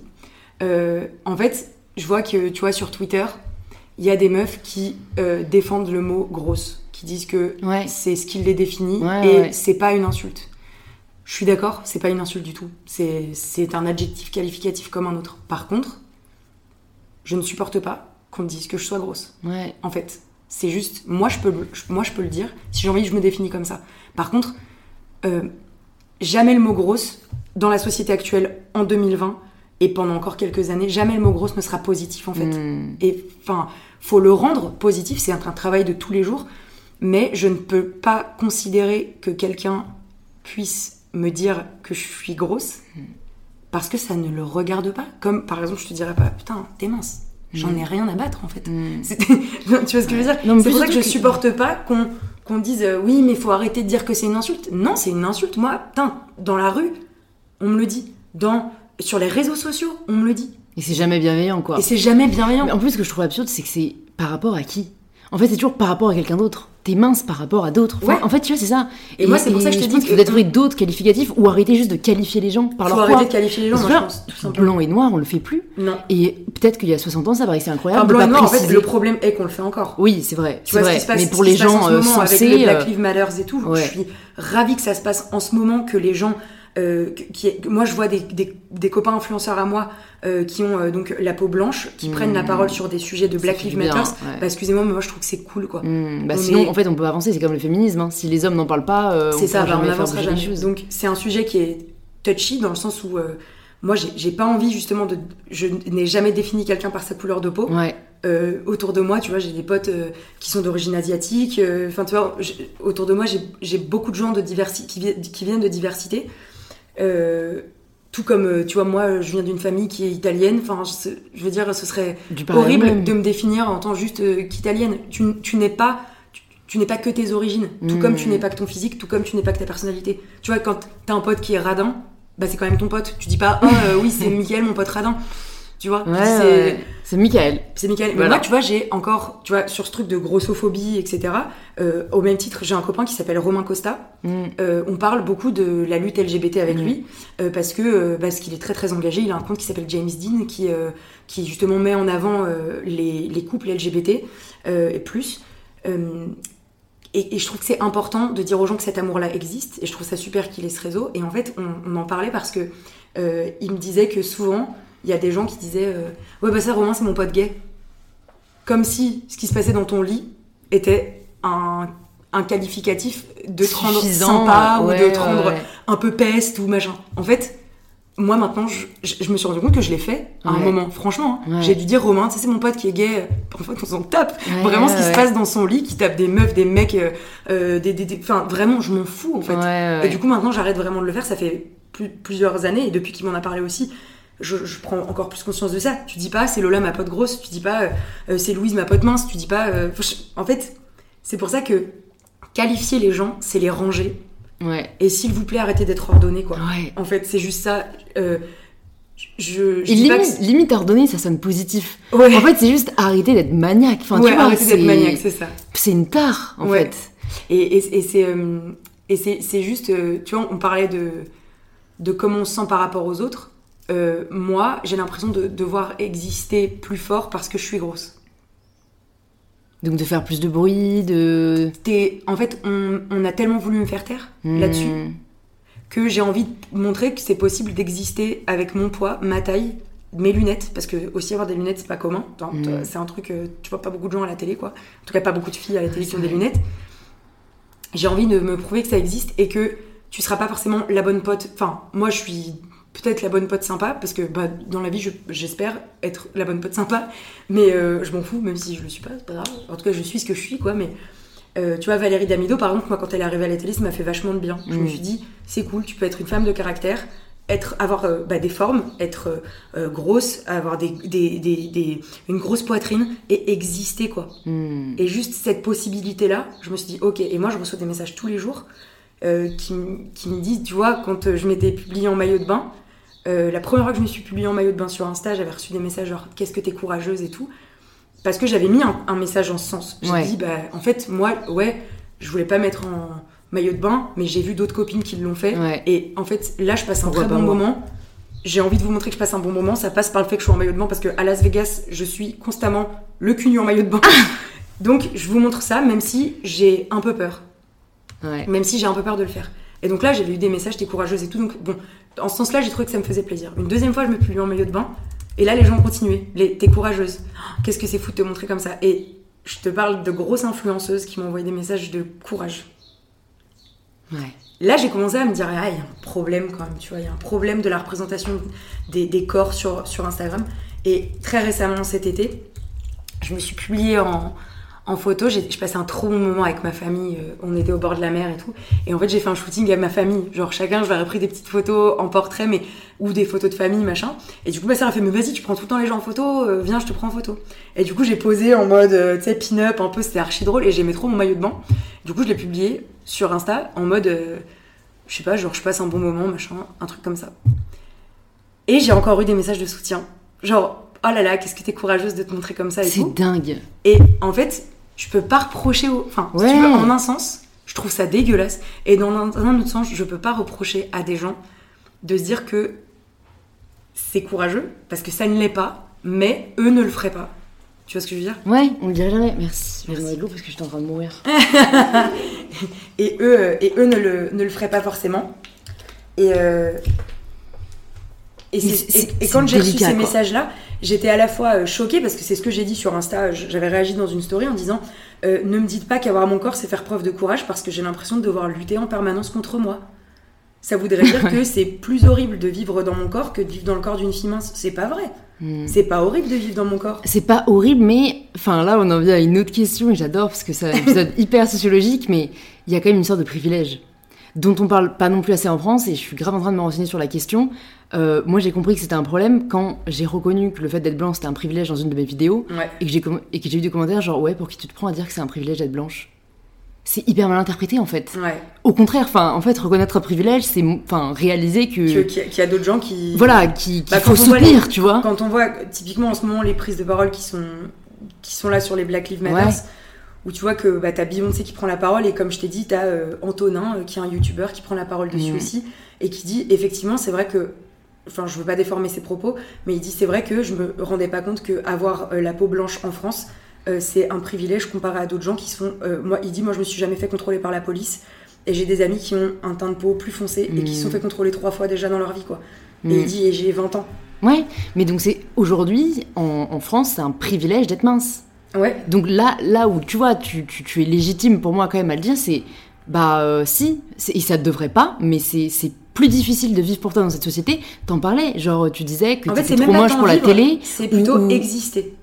C'est c'est dur Oui. d'exister parce que vivre, c'est possible de vivre. Oui, voilà, toi Mais- tu le vis. mais tu, vois, on, le vit, je pense, Ouais. on vit tous les deux notre vie très bien. Ouais. Mais il y a un fait est, enfin le fait est que d'après ce que tu me dis, bah à la télé, on va mettre plus en avant des femmes minces. Enfin de toute façon je le vois, tu vois, c'est Ouais, même ouais. pas à toi de me le dire. C'est on voit plus de blanches, euh, on voit plus d'hétéros. Enfin voilà, c'est c'est juste c'est un problème de de représentation. Et franchement c'est vrai que euh, euh, je, je me demande quoi ce qui se passe encore dans leur tête quand ils se disent. Moi, Enfin, je- tu vois, ouais. est-ce que t'as parlé avec Valérie Damido, tu vois, est-ce Ouais, qu'elle bah, est-ce qu'elle avait galéré à, à- Bah, moi, je sa remerciée en fait. Je- c'est con, hein, parce que en fait, moi, on me compare beaucoup à elle. Genre sur les réseaux, on pense que c'est souvent ma mère, euh, Euh, il y en a certains, un peu, quoi, mais bon. ouais, euh, mais il y en a certains c'est bienveillant, d'autres ça ne l'est pas du tout. Et je pense Mm. que elle, elle se prend des cartons de- d'insultes en permanence sur sa corpulence, sur sa façon d'être, euh, etc. Et j'ai pu en discuter avec elle. Elle m'a invité sur sa chaîne YouTube, qui est super d'ailleurs, foncez.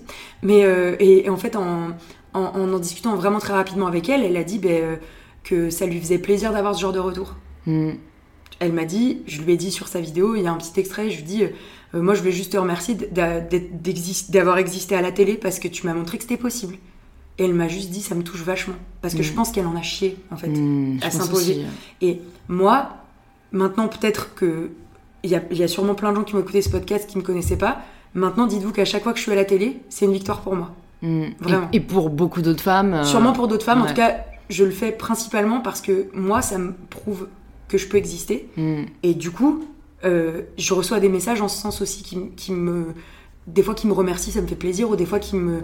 Juste qui me boostent, tu vois. Et ça Mm. peut venir de filles minces, ça peut venir de filles qui sont un peu plus grosses. Je m'en fous en fait de qui ça vient. Hmm. C'est pas parce que la fille elle sera mince et qu'elle me dit putain merci d'être à la télé que je vais trouver que c'est un moins bon compliment que si c'était une fille qui a plus, tu vois, de corpulence. En Ouais. fait, une fille plutôt mince peut me dire putain merci de te montrer en maillot de bain. Je le prendrais aussi bien que si c'est euh, une Mm. fille qui subit la grossophobie quoi. Mais ça, c'est ça c'est cool. Enfin, et je tiens quand même à le signaler parce que euh, euh, je, je sais que d'autres créatrices de contenu qui prennent la parole sur le body positivisme et qui sont euh, bah, plus rondes que moi ont parfois, et je peux pas leur en vouloir parce qu'encore une fois, je ne suis pas dans leur corps, donc je Mhm. sais pas ce que c'est et je pense que voilà, c'est c'est plus difficile que de vivre dans le mien. Mais euh, n'apprécient pas en fait que nous on prenne la parole sur le body positivisme parce qu'en fait elles se disent euh, tu sais pas de quoi tu parles, tu Je vois. comprends. Et, Elle- et- Je comprends leur position. Ouais, je, Tout comme je en fait, moi, position. je comprends leur position parce que, et en fait, je pense qu'elles comprennent mal. Enfin, elles interprètent pas forcément le message que j'essaie de partager de la manière dont j'ai envie de le partager, parce que moi, c'est plus dire voilà, euh, je pense qu'en tant que femme, on est toutes victimes de cette injonction de la minceur et d'un diktat. Moi, je suis passée par les troubles alimentaires. Et j'en suis sortie. Et en fait, euh, enfin voilà, c'est pas, il y a pas que être ronde qui est difficile. Il y a aussi être Non, il y a anorexique, il y a aussi être boulimique, il y a aussi, euh, enfin même avoir un corps normal et juste, euh, enfin, tu vois, c'est con, mais Il y a bon, y une très bonne amie. d'elles qui, qui- Mais exactement, enfin, Et j'ai une très bonne amie qui, qui est assez connue sur les réseaux, donc je la citerai pas, mais qui est extrêmement bien foutue, genre euh, dans les codes de la société, tu peux pas trouver mieux, et qui se déteste Ouais. physiquement. Et moi, vraiment, je lui parlais, je lui disais, Oh, mais enfin, en fait, je lui disais, mais j'ai tellement envie de t'aider parce qu'en fait, moi aujourd'hui, je suis tellement bien dans ma peau. Ouais. Et alors que, enfin, encore une fois, c'est clair, je suis pas grosse, je le dis, mais je faisais 10 kilos de moins il y a encore deux ans, tu vois. Et je pensais que c'était c'est qu'en ça fait, qui allait c'est- c'est m'apporter le bonheur, alors que pas du tout. C'est que Ça m'a pas bien dans ma peau, tu vois. C'est dans ton référentiel euh, de ton corps et de ta perception de toi, t'es arrivé à ce que t'avais envie d'être. C'est que t'as- tu t'es pas aimé pendant un long moment, tu voulais être autre chose, tu t'es rendu compte que Je l'ai été et que c'est pas ça qui m'a c'est apporté pas ça le qui t'a bonheur. apporté le bonheur, t'as fait un retour en arrière, un retour en arrière et t'as trouvé ton équilibre. Ouais. Et en fait, ça, en fait, pour moi, le, le- c'est vraiment intéressant euh, le débat que t'as amené euh, là et surtout la phrase que t'as dit, c'est que le, le body, body positivisme, je savais même pas que c'est. Moi je dis body positive, tu vois, mais body, body positivisme, c'est très dur à dire. Euh, en fait, on lui a donné une définition. Hmm. Je peux pas reprocher aux filles qui, sont, qui ont un corps différent du tien de dire que t'as pas le droit, entre gros guillemets. Vous l'avez pas- vu, mais j'ai mis mes des guillemets. mais en gros, je peux pas leur reprocher ça. Parce que moi, je l'ai reproché à une de mes copines. Voilà, je, Ouais. l'avoue, je l'ai reproché à une de mes copines. Ouais. Euh, je lui ai dit en fait, tu ne peux, tu ne peux, tu ne peux pas dire, enfin, comment dire, ce, ce débat-là est, est très compliqué et ça prend avec des pincettes, puisque moi je suis d'accord, toi tu as le droit de faire du body positif, tout le monde en fait a le droit de faire du body positif, je suis genre à 100% d'accord. Les adjectifs utilisés et les arguments utilisés pour sont là où est toute la nuance. Ouais. En fait, je comprends qu'il y a des filles et des garçons qui sont dans des codes sociétaux qui sont au top et qui qui se sentent pas bien dans leur peau et qui poussent aux gens, qui, qui poussent les gens plutôt à plus s'aimer eux. Eux dans leur euh, corps, eux dans leur style, eux dans leur euh, tête, voilà. Après, pour tout ce qui est de l'appréciation des corps en général, euh, le body positif, ça a été récupéré par des clans, on va dire, de, gens, que ce soit des gens qui sont très très très très très gros ou des gens très minces, et qui donnent le droit aux gens de se servir de ce terme ou pas. Et en fait, moi je pense qu'il faut trouver un terme plus générique pour parler de tout ça, et c'est ce que j'ai proposé à ma pote. J'ai dit en fait, pour moi le body positive c'est réservé, entre gros guillemets, c'est pas réservé, mais c'est dans certaines, pour certaines personnes c'est réservé aux plus gros, aux plus minces.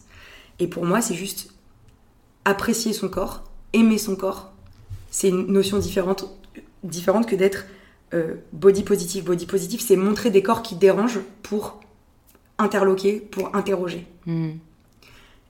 Aimer les corps, c'est montrer plein de corps. Comme je t'ai dit pour euh, Romain qui montre des baisers de gens qui sont LGBT+, Hmm. c'est fait pour interroger, c'est fait pour montrer la normalité en fait, que ces couples-là, ils existent.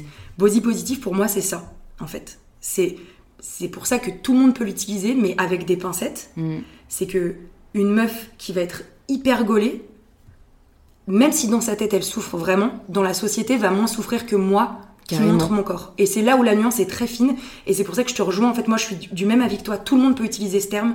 Je pense simplement que la représentation et les arguments que tu mets dans ton poste, Mhm. c'est très très important en fait. C'est clair, mais de toute façon, moi, c'est pour ça, et toutes les personnes qui écoutent ce podcast, je pense, le savent, c'est que je travaille beaucoup plus mes légendes que mes photos, parce que, en fait, moi, ce qui est hyper important pour moi, c'est de faire message. passer un message. C'est ça. Et, et je suis totalement d'accord avec toi. Et alors, moi, ce que ma définition du body positive, c'était euh, de ne pas établir de hiérarchie entre les corps, en fait. Donc c'est pour ça que, euh, enfin, ce mouvement pour moi, c'était vraiment, voilà, décréter. En fait, on est body positive. Il n'y a pas un corps qui vaut mieux qu'un autre, et tu ne vaux pas mieux parce que tu pèses plus ou moins. Alors que pour moi, tu vois, la définition Ouais. de body positive, c'est pour ça que je pense qu'il y a un vrai problème de définition Ouais. en fait de ce mot-là. C'est que pour moi, le body positive, c'est montrer des corps qui dérangent pour interroger et pour montrer qu'ils sont là. Mm. Comme euh, euh, par exemple, Coucou les girls euh, a pu le faire à un Mm. moment. Pour moi, Coucou les girls, ça démarchait les body positives. Peut-être Mm. qu'elle, elle, elle est pas d'accord. Dans ma définition, dans mon spectre, c'est ça. Bah, Après, il y a un terme moi que je- j'utilise de plus en plus et j'avais écrit un article là-dessus. C'était body neutral en fait. Moi, j'en suis à un Je stade. préfère, ouais, bah, moi, j'en suis à un stade où je suis body neutral. Où en fait, pour moi, body neutral, c'est juste arrêter d'émettre des jugements par rapport au corps et même arrêter de se soucier autant de son corps. Enfin, moi aujourd'hui, je suis body neutral. Je me considère même plus comme body positive. C'est juste une étiquette qu'on m'a donnée et Ouais. ça me dérange pas parce que c'est quelque chose de positif. Mais euh, dans l'absolu, pourquoi euh, euh, je parle pas que de ça sur mon compte alors qu'il y a des gens peut-être qui aimeraient parce que ça les aide, mais parce qu'en fait, je ne veux pas créer une autre obsession qui est Ouais. celle du corps, euh, enfin divers, mais on en, en fait on te résume quand même à ton corps, quoi. Même Ah quand bah tu moi, fais tu du vois, body positive. Moi, je mais- préfère parler de bah, d'égalité des droits entre les hommes et les femmes, de représentation, d'entrepreneuriat, de bouffe, enfin tu vois, de plein d'autres trucs. Ouais, ouais. Et c'est pour ça que bah, je suis vraiment comme toi à ce niveau-là. Je, je peux pas euh, rentrer dans une case et je déteste les étiquettes. Donc je continuerai à en parler parce que je sais que ça aide des femmes. Mais moi, dans ma vie, je suis body neutral en fait. Ouais. Et c'est pour ça que je te dis, moi, le terme body positive, il, il me, il me dérange, dans le sens où je dis pas que les gens, comme je t'ai dit tout à l'heure, n'ont pas le droit de l'utiliser, mais c'est que, je te dis, les arguments, le corps que tu as, etc., fait que ça a forcément un moment, et c'est marrant de le dire, mais plus de poids ou moins de poids. Ouais. C'est c'est pour ça que je peux comprendre tes copines, en fait, si elles ont la même définition que moi, bah ouais, ça peut interloquer euh, qu'u- qu'une fille qui est dans leur spectre, dans leur spectre, encore une fois, c'est un truc très perso, correspond à des aux normes sociétales. Hmm. Moi, je te dis, j'ai fait la réflexion à une de mes copines. Ouais, ouais. Mais c'est tout à fait légitime. Je lui ai hein. dit, c'est je important dit, en de débattre en je fait. lui ai dit, moi, je peux pas tolérer que toi, tu dises que, body- que, que exposer ton corps sur une plage, c'est body positif. C'est pas body positif, c'est montrer qu'on peut aimer son corps. Et Ouais. pour moi, le body positif, c'est plus, je te dis, euh, moi, par exemple, sans le vouloir, vraiment, quand je publie une photo de moi en maillot de bain, bah, c'est body positif. Ouais, En fait. ouais, ouais. ouais. Alors Malheureusement. C'est plus du self-love. Alors que c'est du self-love, c'est montrer que malgré sa taille de pantalon qui des fois a été une lutte, qui machin, qui truc, et ben je m'aime, je m'aime comme ça, je peux me montrer en maillot de bain.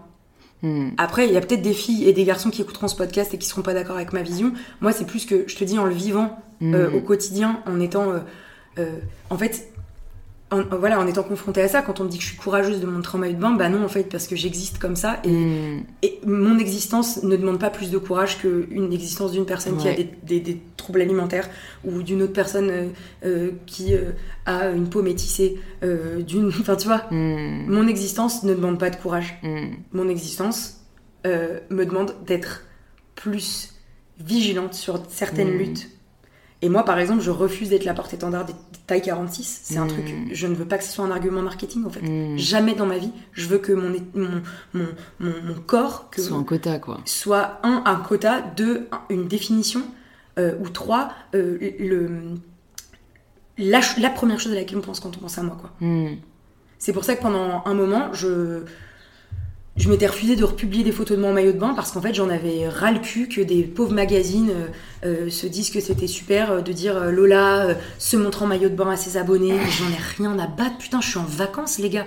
Je suis en vacances. Et mon corps en maillot de bain n'a pas moins ou plus de valeur que ton corps en maillot de bain Bah ouais. ou que le corps d'une nana qui fait du 36. On va pas faire des articles Bah sur ouais, des clair. meufs qui, qui ne, entre guillemets, qui ne questionnent pas. Hmm. C'est pour ça que je te dis que moi j'ai des articles quand je suis en maillot de bain dans la presse et des meufs qui pourraient correspondre plus ou des mecs qui pourraient plus correspondre à des normes sociétales, Mm. ce qui est débile, mais on est d'accord que ça existe encore, Ouais.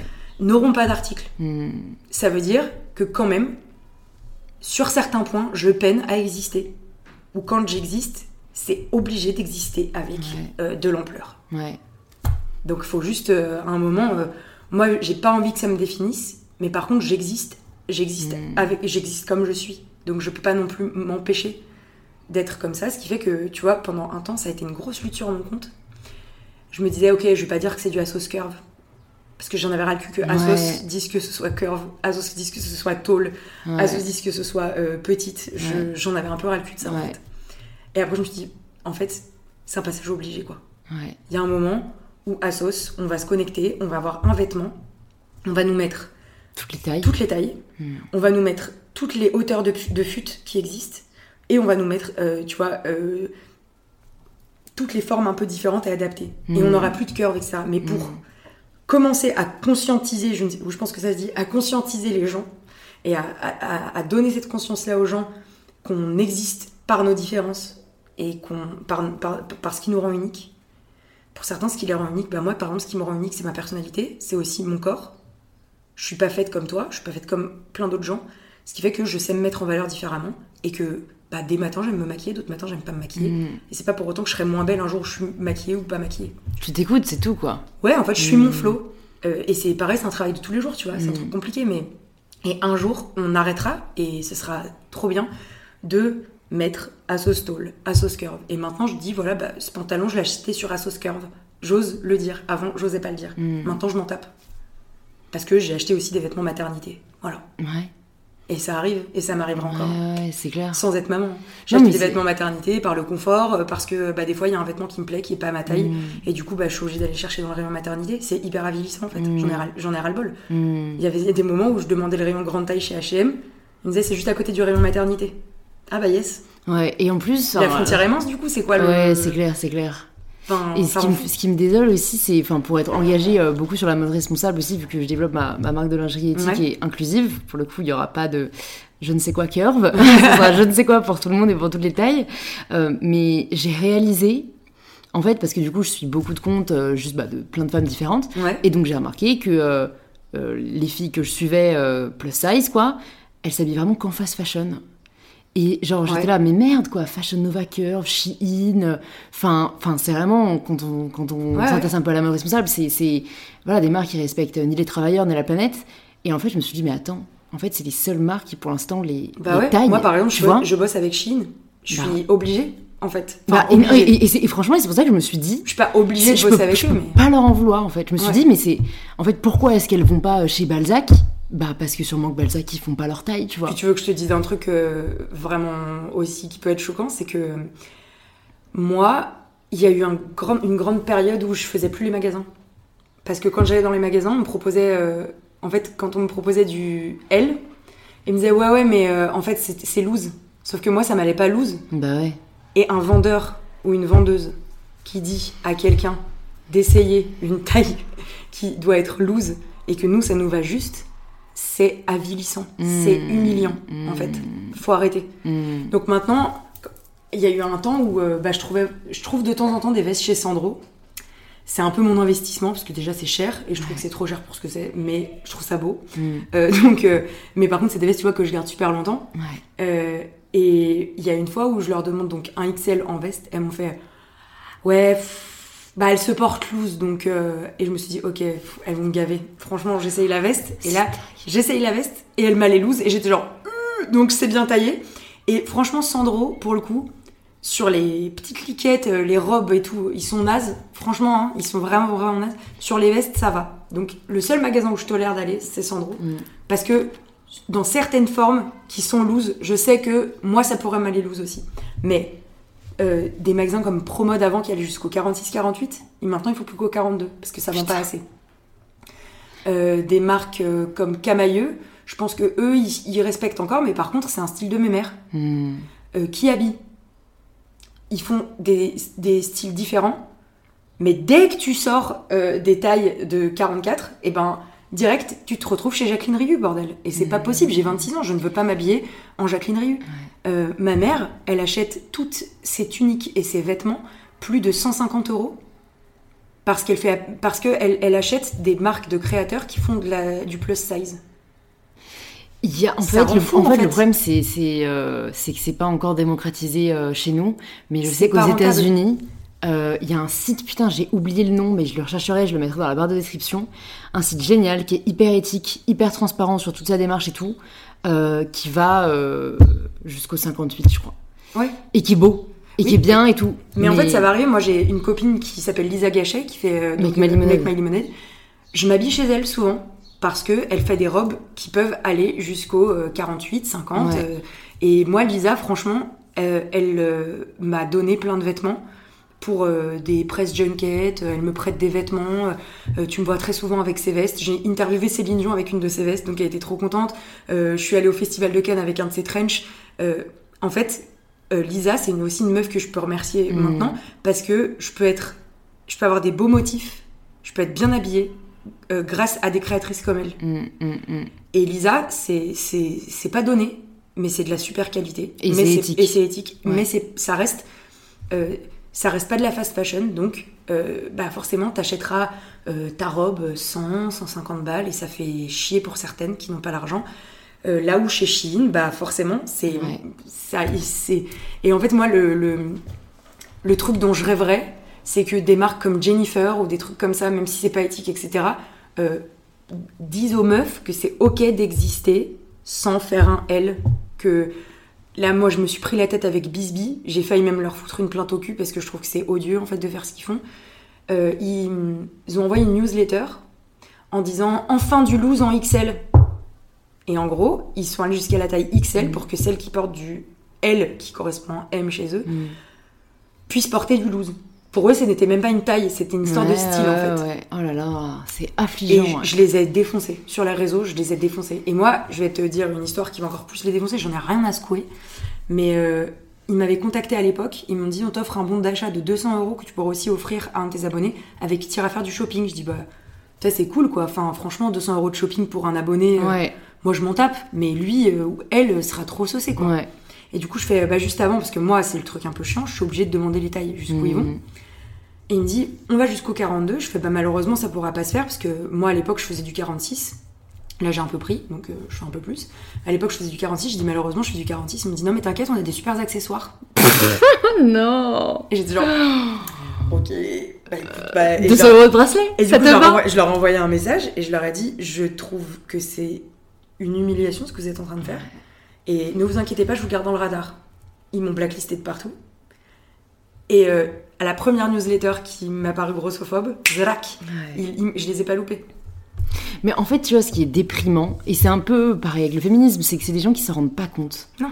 Tu vois, il y a un compte qui est super, et j'ai reçu la, la fondatrice sur mon podcast, Pépite Sexiste. Ok Je sais pas si tu connais ce compte, mais je t'invite à aller voir. Et, euh, et qui en fait va. Enfin, je crois que le post que j'ai vu hier, c'était à la grande récré, euh, une allée de, du jeu garçon et de jeu fille. Et donc, euh, un client, une cliente qui envoie un message en disant euh, Voilà, ça m'a juste vraiment dérangé d'entrer dans votre magasin euh, tout à l'heure et de voir que vous aviez un rayon avec des jeux réservés aux garçons et des jeux réservés aux filles. Et la réponse du service client, donc tu vois quand même les gars sont censés réfléchir à ce qu'ils vont dire et tout, bah nous ne trouvons pas du tout ça choquant. Quand on s'habille, il y a bien un rayon homme et un rayon femme. Donc c'est exactement pareil avec les jeux. Nous prenons cependant en compte votre marque. Et ben, Attends, mais c'est pas du tout la même chose. Ouais, c'est pas du tout la même chose. C'est euh, bien sûr quand t'as un pantalon et que tu as un pénis, euh, tu vas pas, enfin, ça va, ça va peut-être pas t'aller pour une femme. Et si jamais un des mecs veulent porter des jupes et des robes, d'ailleurs, ils pourraient avoir le droit. Mais en fait, c'est, tu sais, vraiment vouloir se rattacher à la différence biologique euh, des hommes et des femmes pour justifier le fait qu'en fait, euh, des hommes, bah, les garçons, ça va être des jeux un peu plus intellectuels et des filles un peu plus des poupées, des Manuels. Dans les faits, c'est ça, tu vois. Et, euh, Ouais, c'est- et c'est un peu pareil avec, en te que- disant, tu vois, ouais. très gentiment, limite, oh bah. T'inquiète pas, il y a des accessoires. Ouais. Tu vois, c'est. Enfin, ils se rendent même pas compte, quoi, de, de, Non, mais que de ce qu'ils disent. Parce que la meuf qui me répond, c'est une meuf qui taille en.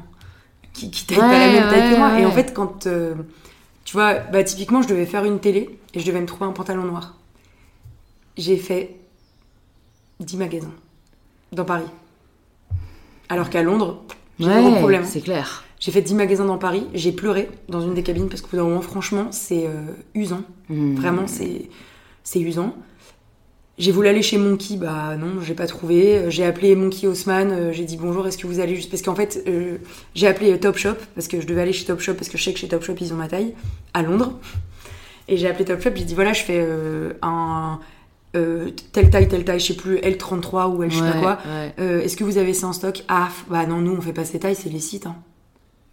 Bah oui, mais alors, en fait, il faut bien se rendre compte d'un truc. hein. C'est que là, toutes les filles qui font plus d'un 44, vous nous avez dégoûté de faire les magasins, les gars. Vraiment. Ouais, et- Genre, moi, je veux plus foutre les pieds dans un c'est magasin. clair. Parce que ça me, ça me fout le cafard. Je commande sur Asos parce que je culpabilise pas de pas rentrer dedans. Bah, je commande clair. trois tailles et au moins je sais laquelle me va. Mm. Euh, au moins eux, ils ont les tailles en fait. Mmh. Donc euh, j'aimerais qu'il y ait une marque euh, de prêt-à-porter qui se réveille et qui, et qui continue. Tu vois, c'est pour ça que Kiabi, franchement, je leur jette pas la pierre. Ouais, c'est chum ce qu'ils font pour Mais beaucoup. au moins, ils le mais au font, moins, ils quoi. le font en fait. Ouais, ouais, ouais. Et franchement, euh, des marques comme Kiabi, etc. Ok, moi je parle pas du tout. En fait, moi j'ai pas le choix de pas être éthique. Hmm. Ouais, ouais. Franchement. hein. Je t'enverrai quand même des marques que je connais étiquetées euh, qui s'adressent à tout le Mais monde. il y a, il y a beaucoup de. il Y a, y a, je veux dire, il y a beaucoup de trucs où je peux faire des efforts et tout, genre. euh, mais putain. Ouais, non, mais c'est clair, on peut pas. Là, Là, moi, là, je- t'as pas le là-dessus, j'ai pas le choix. Parce qu'en fait, Mm. faire les magasins, ça me coûte de l'énergie. Ça me coûte. Ça me déprime sur deux jours. Ouais. Vraiment. Et tu vois, il y a un truc, c'était drôle parce qu'on en a parlé avec des copines. J'ai une copine euh, qui pourrait être ma soeur jumelle. Et on a le même style et tout. Et elle, euh, elle fait des- un peu de taille en moins que moi, mais pareil, ça la déprime de faire les magasins. Et c'est la seule copine avec qui j'ai déjà fait les magasins. Sinon, je fais jamais du shopping avec mes copines parce que moi, je conseille. Hmm. Je peux, elles peuvent pas me conseiller. Hmm. Je n'ai pas ma taille. Hmm. Et du coup, ça te rend encore plus. Ça, ça, ça creuse encore plus. Ouais. Il y a une question que je voulais te poser parce que j'avais vu euh, ça en faisant un peu euh, quelques recherches sur toi avant le podcast, Ouais. que t'avais porté plainte à un moment euh, parce Ouais. que tu t'es fait harceler sur Twitter. Ouais. Et euh, je trouve ça assez enfin, significatif pour le souligner et même assez cool parce que beaucoup de créateurs de contenu et de créatrices de contenu sont victimes quotidien. d'attaques. Et personne, en fait, ne pense à porter plainte alors que c'est un droit. Ouais. Donc je voulais juste savoir euh, qu'est-ce qui s'était passé et qu'est-ce qui t'a Bah, bah, poussé à, à pas te laisser faire? Bah en fait, il s'est passé que euh, moi, je fais pas partie de ceux qui se font le plus harceler, honnêtement. hein. je suis archi chanceuse. J'ai une communauté très bienveillante. Et, euh, et, et du- je les remercie d'ailleurs s'il y en a qui écoutent ce podcast. J'espère qu'ils y seront. Je, en fait, j'étais, c'était un, un matin d'août. Je, je partais en vacances et euh, je tweete un truc sur euh, euh, Trump. En gros, BFM publie un extrait où il annonce en conférence de, de presse, il dit Je ne suis pas raciste. Et il met juste Donald Trump, deux points, entre guillemets, je ne suis pas raciste. Moi, je cite le tweet en mettant Et moi, je suis Émilie Ratajkowski. C'était une belle vanne. Voilà, j'ai trouvé que l'effort était assez souligné. Merci beaucoup, les claps.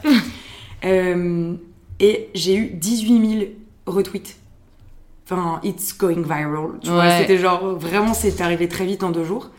Et en fait, euh, sur euh, la pro- le premier temps où vraiment je l'ai tweeté, j'ai eu euh, des vagues, des vagues de gens qui étaient genre en mode MDR, qui se citaient, et qui machin. Et après, j'ai eu la seconde vague, dès que c'est la sortie de mon cercle, en fait, C'est ça. de trolls. Ah ouais. Des mecs qui ont des photos de manga sur Twitter. S'ils ont une photo. si, ils ont une photo. Mais des, aussi beaucoup de, de, de, de communautés euh, vraiment qui n'est pas du tout la mienne, tu vois. Des, Ouais. des communautés très différentes. Euh, beaucoup de jeux vidéo, beaucoup de, beaucoup qui suivaient, tu vois, des créateurs comme Squeezie, comme machin, comme truc, des, des gens avec qui j'ai pas d'affiliation particulière, je, les- je m'entends bien avec eux, tu vois. Mais, vous partagez on pas, la partage pas même- du tout les mêmes même passions, contenu, ouais. etc. et le contenu. Donc on partage pas foncièrement la même communauté. Et, euh, et arrive euh, une, un mec, deux mecs, trois mecs, qui tweetent en leur nom propre et qui sont insultants. Mais en mode, euh, non toi t'es écœurante. euh, euh, J'ai eu un mec qui a fait un montage de moi en cochon à la broche, en mode euh, ça sent déjà le grade ici, euh, vivement qu'on se fasse un gueuleton avec ton beat, quoi, en gros. Putain. J'ai- en fait, c'est pas tant la violence, parce que bon, ça, pff, voilà, tu lis ça, ça te mine le moral, je suis d'accord. C'est plus qu'en fait, les mecs tweetent en leur nom propre. Quoi. Le mec s'appelle Machin Patin Couffin. il est directeur du Crous de Lille ou de mon cul. il est telle autre personne. euh, il est euh, chrétien, de droite et machin et truc. Et il m'insulte et c'est en son nom propre. Un autre mec croit se cacher derrière un Y euh, WK2. Et en deux secondes, tu trouves comment il s'appelle et qui il côtoie. Putain, les gars, vous êtes pas intelligents, quoi. Vous êtes pas intelligents. De toute façon, pour dire ça. euh, Déjà, faut, déjà, ah. déjà, déjà, faut pas avoir fait Sciences Po, mais, mais, mais vous, non, c'est pas, c'est pas, c'est pas, c'est pas correct. Moi, je subis ça. Des abonnés me défendent. Certains abonnés ont le drapeau gay à côté. Moi, j'ai beaucoup de personnes de la communauté LGBTQ+ qui me suivent. Ça fait partie d'une de mes fiertés parce que je me dis que ça veut dire qu'ils se sentent bien Mhm. avec moi et qu'ils se sentent pas jugés. Donc, je suis hyper contente et très heureuse d'avoir une partie de cette communauté euh, avec qui je peux partager plein de choses. Et euh, du coup, moi de ma communauté, c'est mes enfants, genre vraiment, qu'il leur arrive rien du tout. Et quand j'ai vu qu'ils prenaient ma défense, je leur ai dit, je leur ai envoyé des MP, je dis arrêtez, vraiment, ça sert à rien, ne réagissons pas à ces gens. Ils ont quand même réagi, ils m'ont pas écouté, voilà, ils ont défié l'ordre. Et euh, je me suis pris des remarques euh, homophobes et pour ma communauté et grossophobes. Donc moi, je fais partie de la communauté LGBTQ+. Je suis une alliée, ce qu'on appelle et qu'on me dise que je fasse partie de la communauté LGBTQ+, en un sens, ça me va, parce que vraiment être allié, c'est ça, quoi. C'est défendre un maximum leurs droits, euh, qui sont nos droits à tous. Et quand j'ai vu qu'ils commençaient à... Ils, ont dit, ouais, on va euh, préparer... euh, euh, Il y a un buffet avec tes potes gros et, tes potes homo, machin. Ils commençaient à attaquer ma communauté et tout. C'est parti trop loin, j'ai screené, j'ai tout screené, ce qu'ils m'envoyaient. Et ça, sur plusieurs jours, ils m'envoyaient plein de trucs. Et bah, du coup, j'ai déposé plainte. je me suis dit, en fait, je peux pas défendre le harcèlement, le cyberharcèlement et le, harcèlement si quand ça m'arrive, j'agis pas. Quand je dis aux gens, si vous êtes harcelé, il faut parler.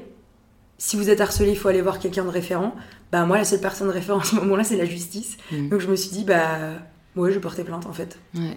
J'ai une copine qui s'appelle Oli Camille, euh, qui est sur les réseaux aussi, qui m'a aidé à trouver les identités. Euh, je suis allée voir une avocate, ce que t'es pas obligé de faire. Mais je suis allée voir une avocate, ça m'a coûté 1500 euros. Euh, donc c'est pas gratuit, Bah, vraiment. Par contre, vous pouvez le faire sans, sans ça, c'est juste que ça va être un tout petit peu plus long. Et, euh, et ben là, on en est au stade où euh, ben en fait, c'est des gens qui sont connus de leur service. euh, J'ai rendez-vous avec un officier de police judiciaire et ils vont être appelés pour être entendus. Donc j'ai pas gagné, j'ai pas perdu. Juste ils se sont chiés dans leur froc, j'espère. Ah, j'espère aussi, parce que du coup, ils, ils ont été contactés quand même. It's gonna be. Ok. J'ai l'impression que c'est sur le feu. Mais parce que, attends, ça date d'août dernier Mhm. Ah oui. Mais j'ai porté plein de tard. Ok. Parce que j'arrivais pas à sauter le pas.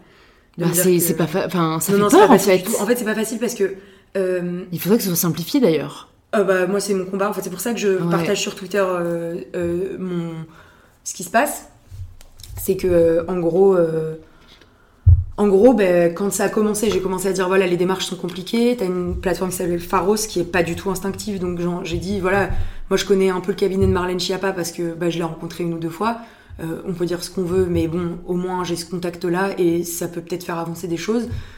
Euh, je, l'ai mentionné, j'ai mentionné la police nationale, j'ai dit juste si vous pouviez simplifier pour les victimes, déjà que c'est dur de se, poster en tant que victime, euh, si vous pouviez au moins simplifier euh, ce trajet, c'est cool quoi. Et en fait, j'aimerais montrer par mon chemin, que je vais essayer de raconter un maximum après dans une vidéo YouTube, que c'est long, que c'est chiant, mais que la justice française, j'espère, ne sera pas imperméable à ce qui se passe. J'ai une copine qui s'appelle Oshi qui a subi aussi un assaut homophobe au possible une chanteuse qui a subi des assauts homophobes pas possible parce qu'elle a sorti une chanson sur euh, justement le fait de pouvoir aimer qui on avait envie d'aimer, euh, qui j'espère va porter plainte et qui se fait aider d'associations. Il y a toujours une solution en fait. Ne vous dites pas que si vous subissez quelque chose, euh, votre plainte vaudra moins que quelqu'un qui, qui subit plus d'assauts que vous. Moi j'avais peur de ma légitimité de victime. Ouais. C'est c'est horrible de dire Ouais, ça. ouais. Et en fait, On se dit non, c'est pas assez violent, c'est pas assez ceci, c'est c'est une insulte. et en fait, c'est C'est insultant. de la diffamation, c'est Et ce que c'est, tu veux, il faut montrer juste qu'il n'y a pas d'impunité sur Internet. C'est Ouais. pas parce que. Et, et d'autant plus quand tu tweets en ton putain de nom propre. Mais limite, pour moi, ça, limite non, parce qu'après, ça va faire la... ils vont juste créer des faux comptes, mais ils diront la même chose. En fait, faut juste Non, mais même le les faire. adresses IP, les gars. Tu vois, c'est ça. En fait, tout est. Enfin, Moi, sachez que sur Internet, tout est traçable et que la police a contact euh, avec tous les réseaux sociaux.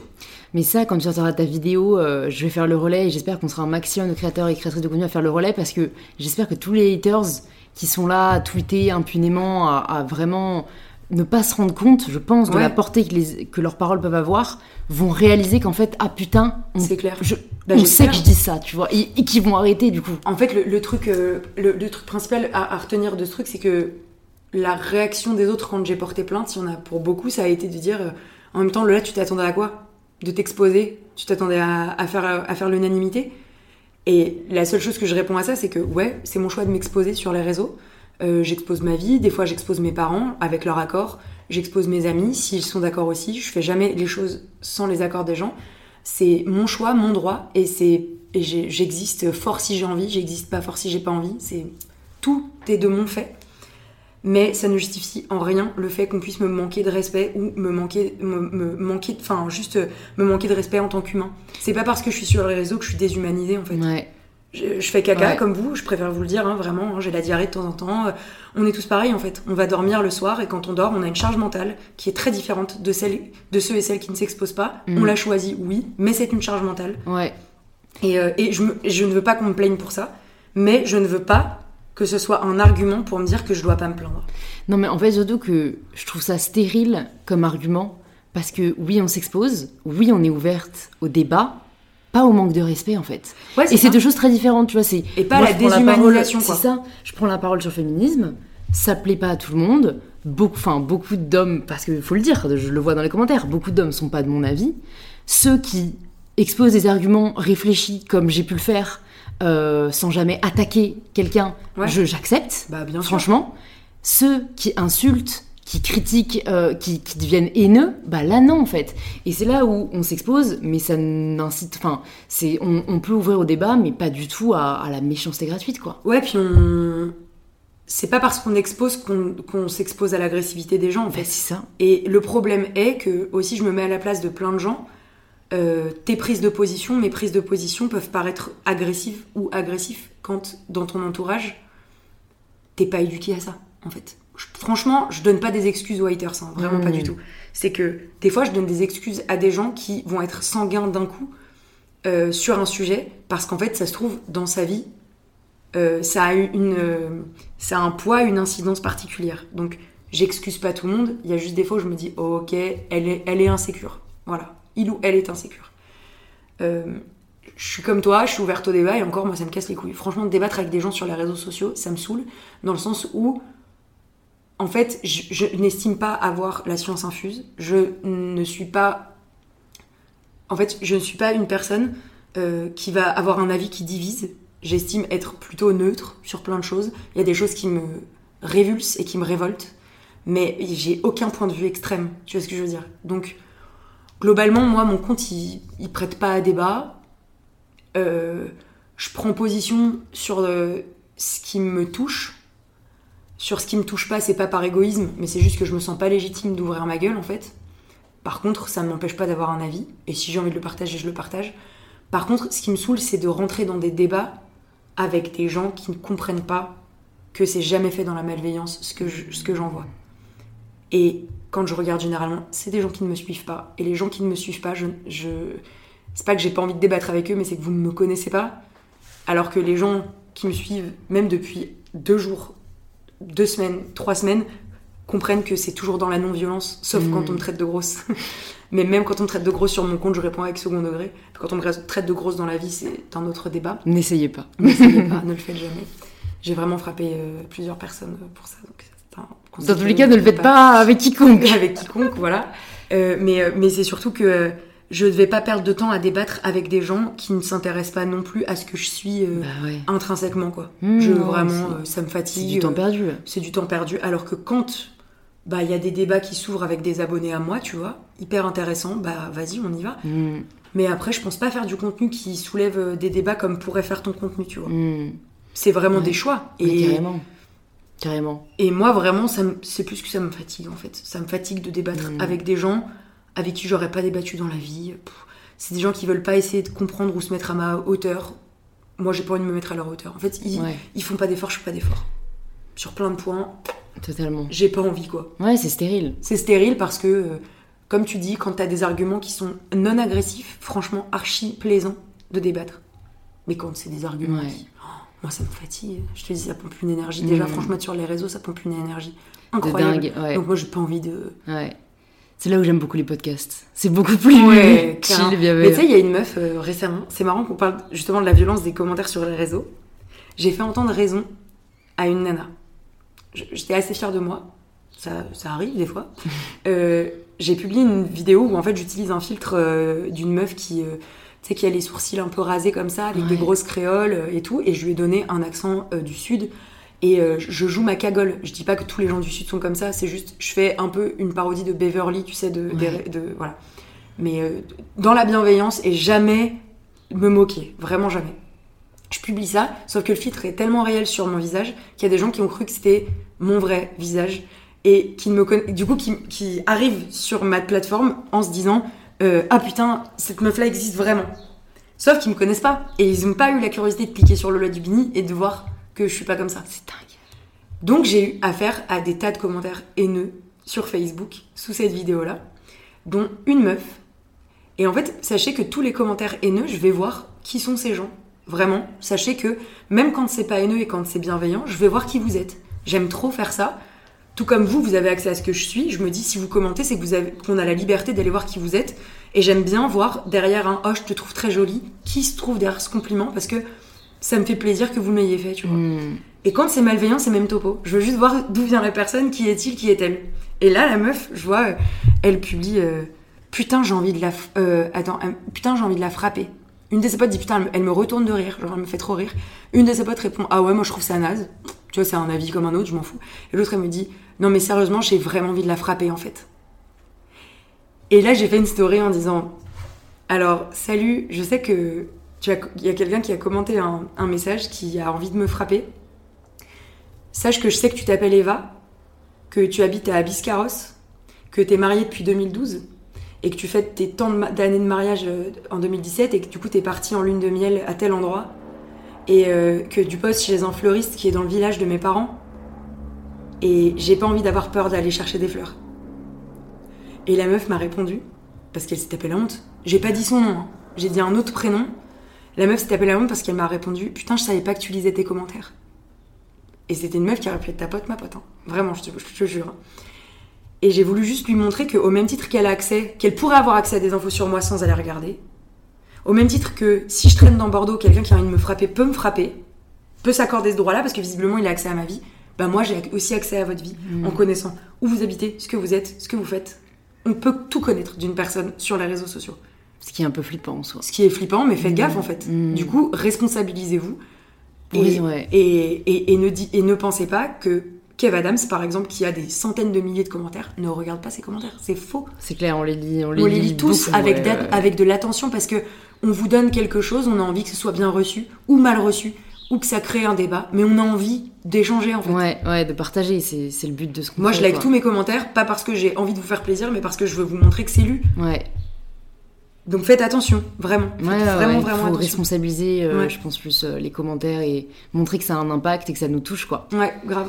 Je pourrais continuer longtemps, Lola. Ouais, je sais, je pense que ça, ça fait déjà une heure et demie. Ah ouais, putain. Euh, non mais truc de ouf, ça va être un des plus longs je pense. non mais tu sais que j'ai le seum parce qu'en fait il y a plein de trucs que je voulais aborder qu'on n'a pas, dont on n'a pas parlé, mais en fait, enfin, moi je préfère toujours me laisser prendre par la conversation, Ouais. c'est ce qui est plus authentique et plus naturel, donc voilà, je regrette pas ça, mais peut-être qu'il y aura une partie 2 parce qu'on a quand même pas du tout parlé, tu vois, de ton parcours, tes études, tes machins. bah, c'est bon. pas, c'est pas le plus intéressant. Ok. Je préfère, je, enfin, je préfère ce qu'on a dit là parce que Ouais. c'est censé et puis que ça va parler à un maximum de gens.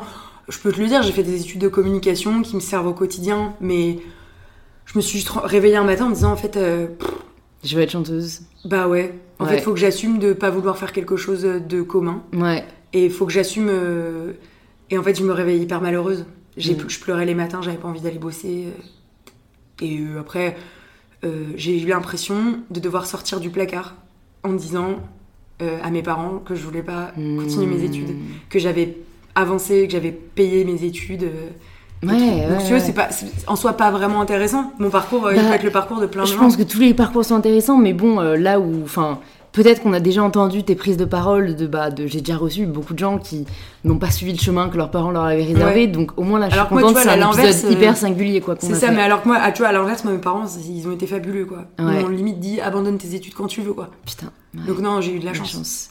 Et c'est pour ça que j'ai toujours un peu de peine d'expliquer ce moment-là de ma vie parce que je sais que c'est pas vraiment le cas de tout le monde et qu'on Mm. on n'est pas tous avec les mêmes parents, on n'est pas tous avec les mêmes chances. Mais c'est Et- important de faire les choix pour soi. Ouais. Moi, c'est plus arrive. que c'était vital en fait. Comme je t'ai dit tout à l'heure, euh, chanter c'est plus important que euh, presque ma vie sexuelle, quoi. Vraiment, Mm. c'est genre. Non mais alors, plus putain, là aussi, allez, c'est le dernier truc que je rajoute. je voulais le dire quand on en a parlé, c'est que j'en ai parlé avec une amie entrepreneur euh, hier. Et elle disait euh, bah, qu'elle, enfin voilà, l'entrepreneuriat, ça lui a, elle, tu vois, elle a une quarantaine d'années, ça lui a apporté plus de bonheur dans sa vie que sa vie de couple. Ah bah ouais. Et qu'en fait, c'est pas grave et qu'on devrait pas avoir honte de le dire, mais en fait, elle a raison, c'est. On nous a tellement mis dans la tête, pareil en tant que femme, que en gros le but de notre vie c'était de nous marier Nous et d'avoir des, enfants. enfants. Et genre c'est trop cool, genre bien sûr ça peut être un des buts dans ta vie, mais genre c'est pas forcément le point central dans ta vie. Et genre c'est vrai qu'elle dit dans les films en fait, tu le scénario t'es quasiment toujours sûr c'est une meuf qui va chercher l'amour. Ouais, puis c'est une meuf qui est. Et elle va pas chercher à s'accomplir en tant que femme ou en tant que professionnelle, tu vois. Des hommes ils peuvent avoir, ça on peut avoir des, des, une des meuf qui est films sur des euh, en carrières et tout. difficulté dans son taf. Ah ouais et, et, et toujours, genre, ce qui va la sauver, c'est euh, limite le prince charmant, quoi. Ouais. Et c'est vraiment une prince charmante. Ou c'est l'amour. en mais- fait, c'est, euh, la- en fait, c'est, moi ce que j'essaie de voir maintenant, c'est pas tant la place du mec sauveur, c'est plus la place qu'a l'amour dans le développement d'une personne. Ouais, En fait, euh, je donne pas raison aux comédies romantiques. La seule chose où, et je pense qu'on peut terminer là-dessus si t'es d'accord avec moi, mais euh, s'entourer au-delà de la bienveillance, mais juste d'amour, en tout cas que ce soit pour vous, ou aimer les autres, ou aimer partager, ou aimer quelque chose, c'est en fait, ça peut être ça votre passion en fait. Genre moi par exemple, aimer chanter, c'est ma passion première, et du coup quand je chante, j'espère donner envie aux gens d'aimer autre chose, d'aimer leurs proches. Euh, quand je vois des gens, euh, moi j'ai écrit une chanson sur mes grands-mères, tu vois, sur mon EP, euh, sur leur départ. Quand je vois des gens qui aiment la partager et qui la diffusent à leur famille, bah, c'est une chaîne toute pétée d'amour peut-être, mais en tout cas, il y a un truc qui se crée de, de transmission. Et moi, je veux vraiment que on remette les chances au milieu et que même si vous n'avez pas eu de la choune en amour, j'entends être aimé par vos potes, être aimé par machin, vous avez toujours un moment été aimé ou aimé quelque chose et raccrochez-vous un maximum à ça parce que si vous n'aimez pas votre taf, il y a forcément quelque chose autour que vous aimez et qui va vous épanouir. Et s'épanouir, c'est s'accrocher à ce qu'on aime donc. Mm. Continuez là-dedans. Et si vous n'aimez rien, aimez-vous. C'est déjà pas mal. C'est déjà beaucoup. C'est ça. Bon, alors je te pose juste la question euh, signature du podcast. Ça signifie quoi pour toi prendre le pouvoir de sa vie? Euh, bah, prendre le pouvoir de sa vie, c'est s'accorder. Alors, s'accorder d'être ce qu'on veut être, s'accorder de. s'accorder. En tout cas, s'accorder d'être aussi ce qu'on peut détester. Par exemple, moi, je me déteste impulsive, mais je sais que ça fait partie de moi, donc je suis obligée de l'accepter. Euh, s'accorder avec les gens. Euh, alors, s'accorder avec les gens, ça veut pas dire tout accepter des autres, mais ça veut dire être tolérant, euh, voir dans la différence des autres, essayer de voir dans la différence des autres quelque chose qui nous peut nous inspirer. Moi, c'est ce que j'essaie de faire au quotidien. Après, euh, tu vois, c'est pas parfait. hein. Il y a des gens que je déteste, hein, franchement. Tu peux pas t'empêcher de, de désaimer. Et c'est de d'être en permanence, je pense, en quête de l'accord parfait interne. C'est-à-dire de trouver la juste balance entre ce qui vous rend très heureux et ce qui vous rend très malheureux. Parce que moi, j'ai un référentiel de quand j'étais très malheureuse et j'ai pas envie d'y retourner. Hmm. Et là où je sens arriver vers l'équilibre, c'est quand je vis bien ma vie, je suis heureuse, mais en tout cas, c'est essayer de, de, de- de s'accorder le temps de pouvoir trouver un point d'équilibre et d'ancrage. Et ouvrez les yeux, soyez curieux, quoi. Euh, moi, j'ai que 26 ans. c'est le début de ma vie. Peut-être que la réponse à ce podcast va évoluer dans un an. Tu vois, la réponse à cette question dans le podcast va évoluer dans un mois, un an. En tout cas, à l'heure actuelle, je dirais que c'est d'être en accord parfait ou en quasi parfait avec vos envies et vos choix tant que vous le pouvez. Ouais. Parce que des fois, évidemment, il y a des situations. euh, mais dites-vous qu'une situation n'est pas figée dans le marbre et que c'est pas parce que vous êtes comme ça lundi que mardi ce sera la même chose. Mardi dans deux semaines sera sûrement différent et vous verrez les choses d'un tout autre angle. Et pour les filles, le syndrome prémenstruel fait beaucoup. Trop cool. Bah, merci beaucoup Lola d'être venue sur InPower. Ça m'a fait vraiment trop plaisir. Euh, c'est un une super conversation. J'ai hâte de la partager. Euh, bon, normalement, je demande toujours où est-ce qu'on redirige les gens qui veulent te suivre. Voulez, je, si non, mais je vais quand même te le dire parce qu'en plus, comme tu as un album qui sort bientôt, si tu peux quand même dire les dates, si tu les as et tout, comme Bah, ça. moi, en fait, j'ai plus. euh, c'est, euh, moi, j'ai vraiment apprécié cette conversation aussi. Je trouvais que c'était un bon échange et que c'était euh, fluide. Donc, euh, si vous avez envie qu'on continue des discussions, euh, je suis sur les réseaux sociaux en général. Euh, je ne veux pas, non pas forcer, mais vous proposer d'aller trouver mon contenu autre part que sur les réseaux, parce que si vous avez aimé ce que je dis, j'espère que vous allez retrouver la même chose sur les réseaux. Et si vous avez envie d'écouter ma musique, c'est mon nom, euh, c'est pareil. euh, donc ne vous forcez en rien. Si vous m'avez détesté, euh, c'est pas grave. Mais si vous m'avez bien aimé, allons-y ensemble. Y a Trop de cool. Bon, je mettrai quand même tout ça dans les notes du podcast. Ouais, c'est Lola puissiez le retrouver facilement. Et j'espère à très vite. Grave, avec plaisir. Bye. Ciao.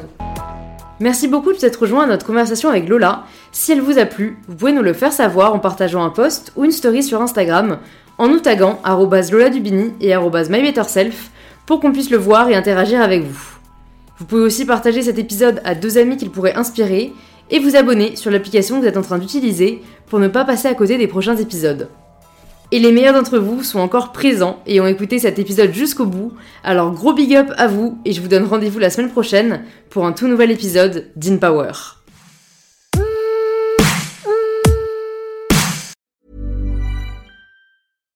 Hi, I'm Daniel, founder of Pretty Litter. Cats and cat owners deserve better than any old fashioned litter. That's why I teamed up with scientists and veterinarians to create Pretty Litter.